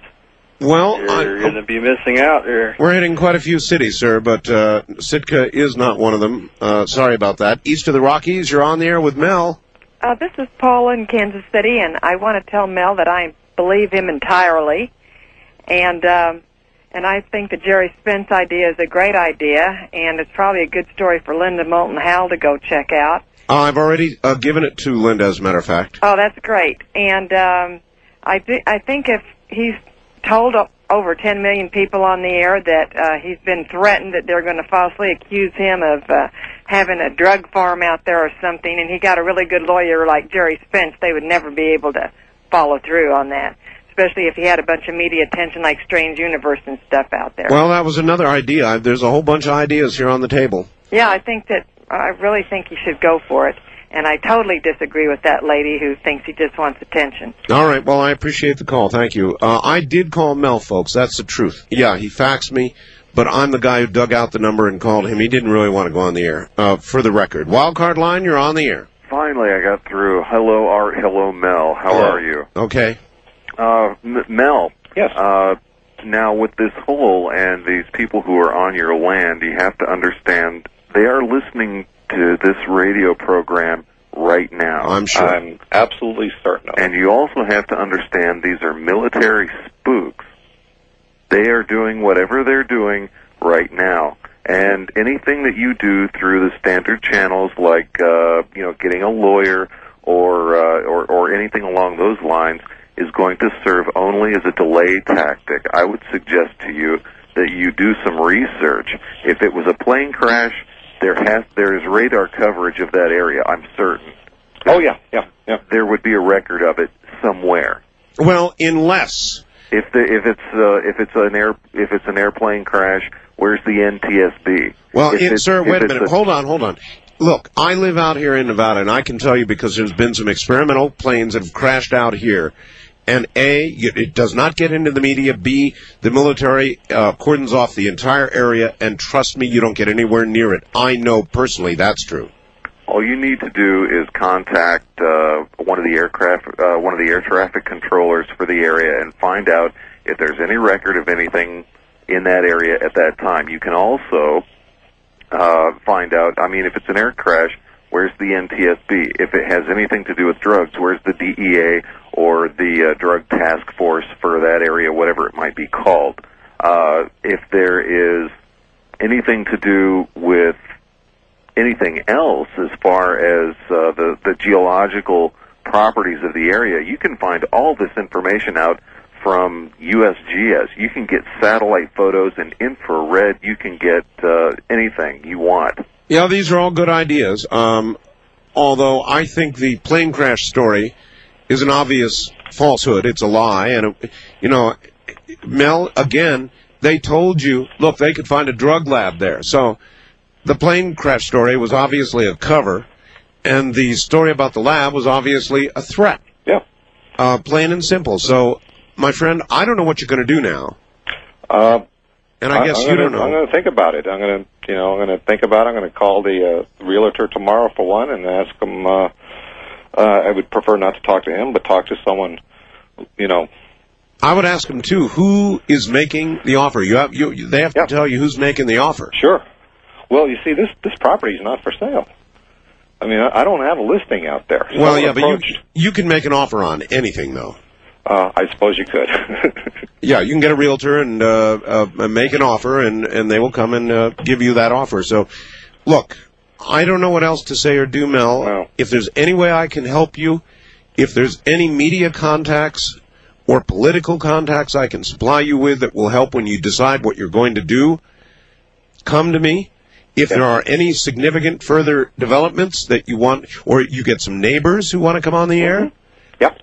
I'll put them on. If you get any drawings, I'll put them up on the website. I'll do whatever I can do to help you. And I, I feel a little guilty about having solicited you on the air in the first place and causing all this. Well, look, I'm you know I'm pretty rattled about this. I have to say, and uh, I'm usually a bit more articulate than I have been, and uh, you know I, I apologize for that. This Look, is people a really stressful uh, Yeah. situation. No, I understand. People are just nasty, Mel. That's That- all. No, that, that that's that's fine, and and I generally find that usually the uh, uh, people that are most well spoken are generally the ones that you really have to watch out for. You know, and I uh, know. I, I think uh, you know that's always a good thing to bear in mind, and so. Uh, um, you know, I got, I got some thinking to do about this Art, and I, um, you know, I appreciate everything that everyone has said. I, I think overall, I think I've moved forward in this in terms of, you know, actually being able to resolve this within my mind, and I think for that it was good. Uh, quite honestly, your involvement with this may not, um, you know, it, it may be happening now because of your involvement, but it may be happen could be happening a year from now without your involvement. Yeah, and everybody out there ought to ought to consider. You know, so something these- like this could happen to anybody. 10 million people, or how many, how many are out there? They know about this. Uh, Mel, we're out of time. Stay in touch, my friend. all right, Uh, I'll, I'll keep in touch. all right, take care. That's Mel and the story of Mel's Hole, and that's the latest. When there's more, you'll hear about it right here. All right, night all.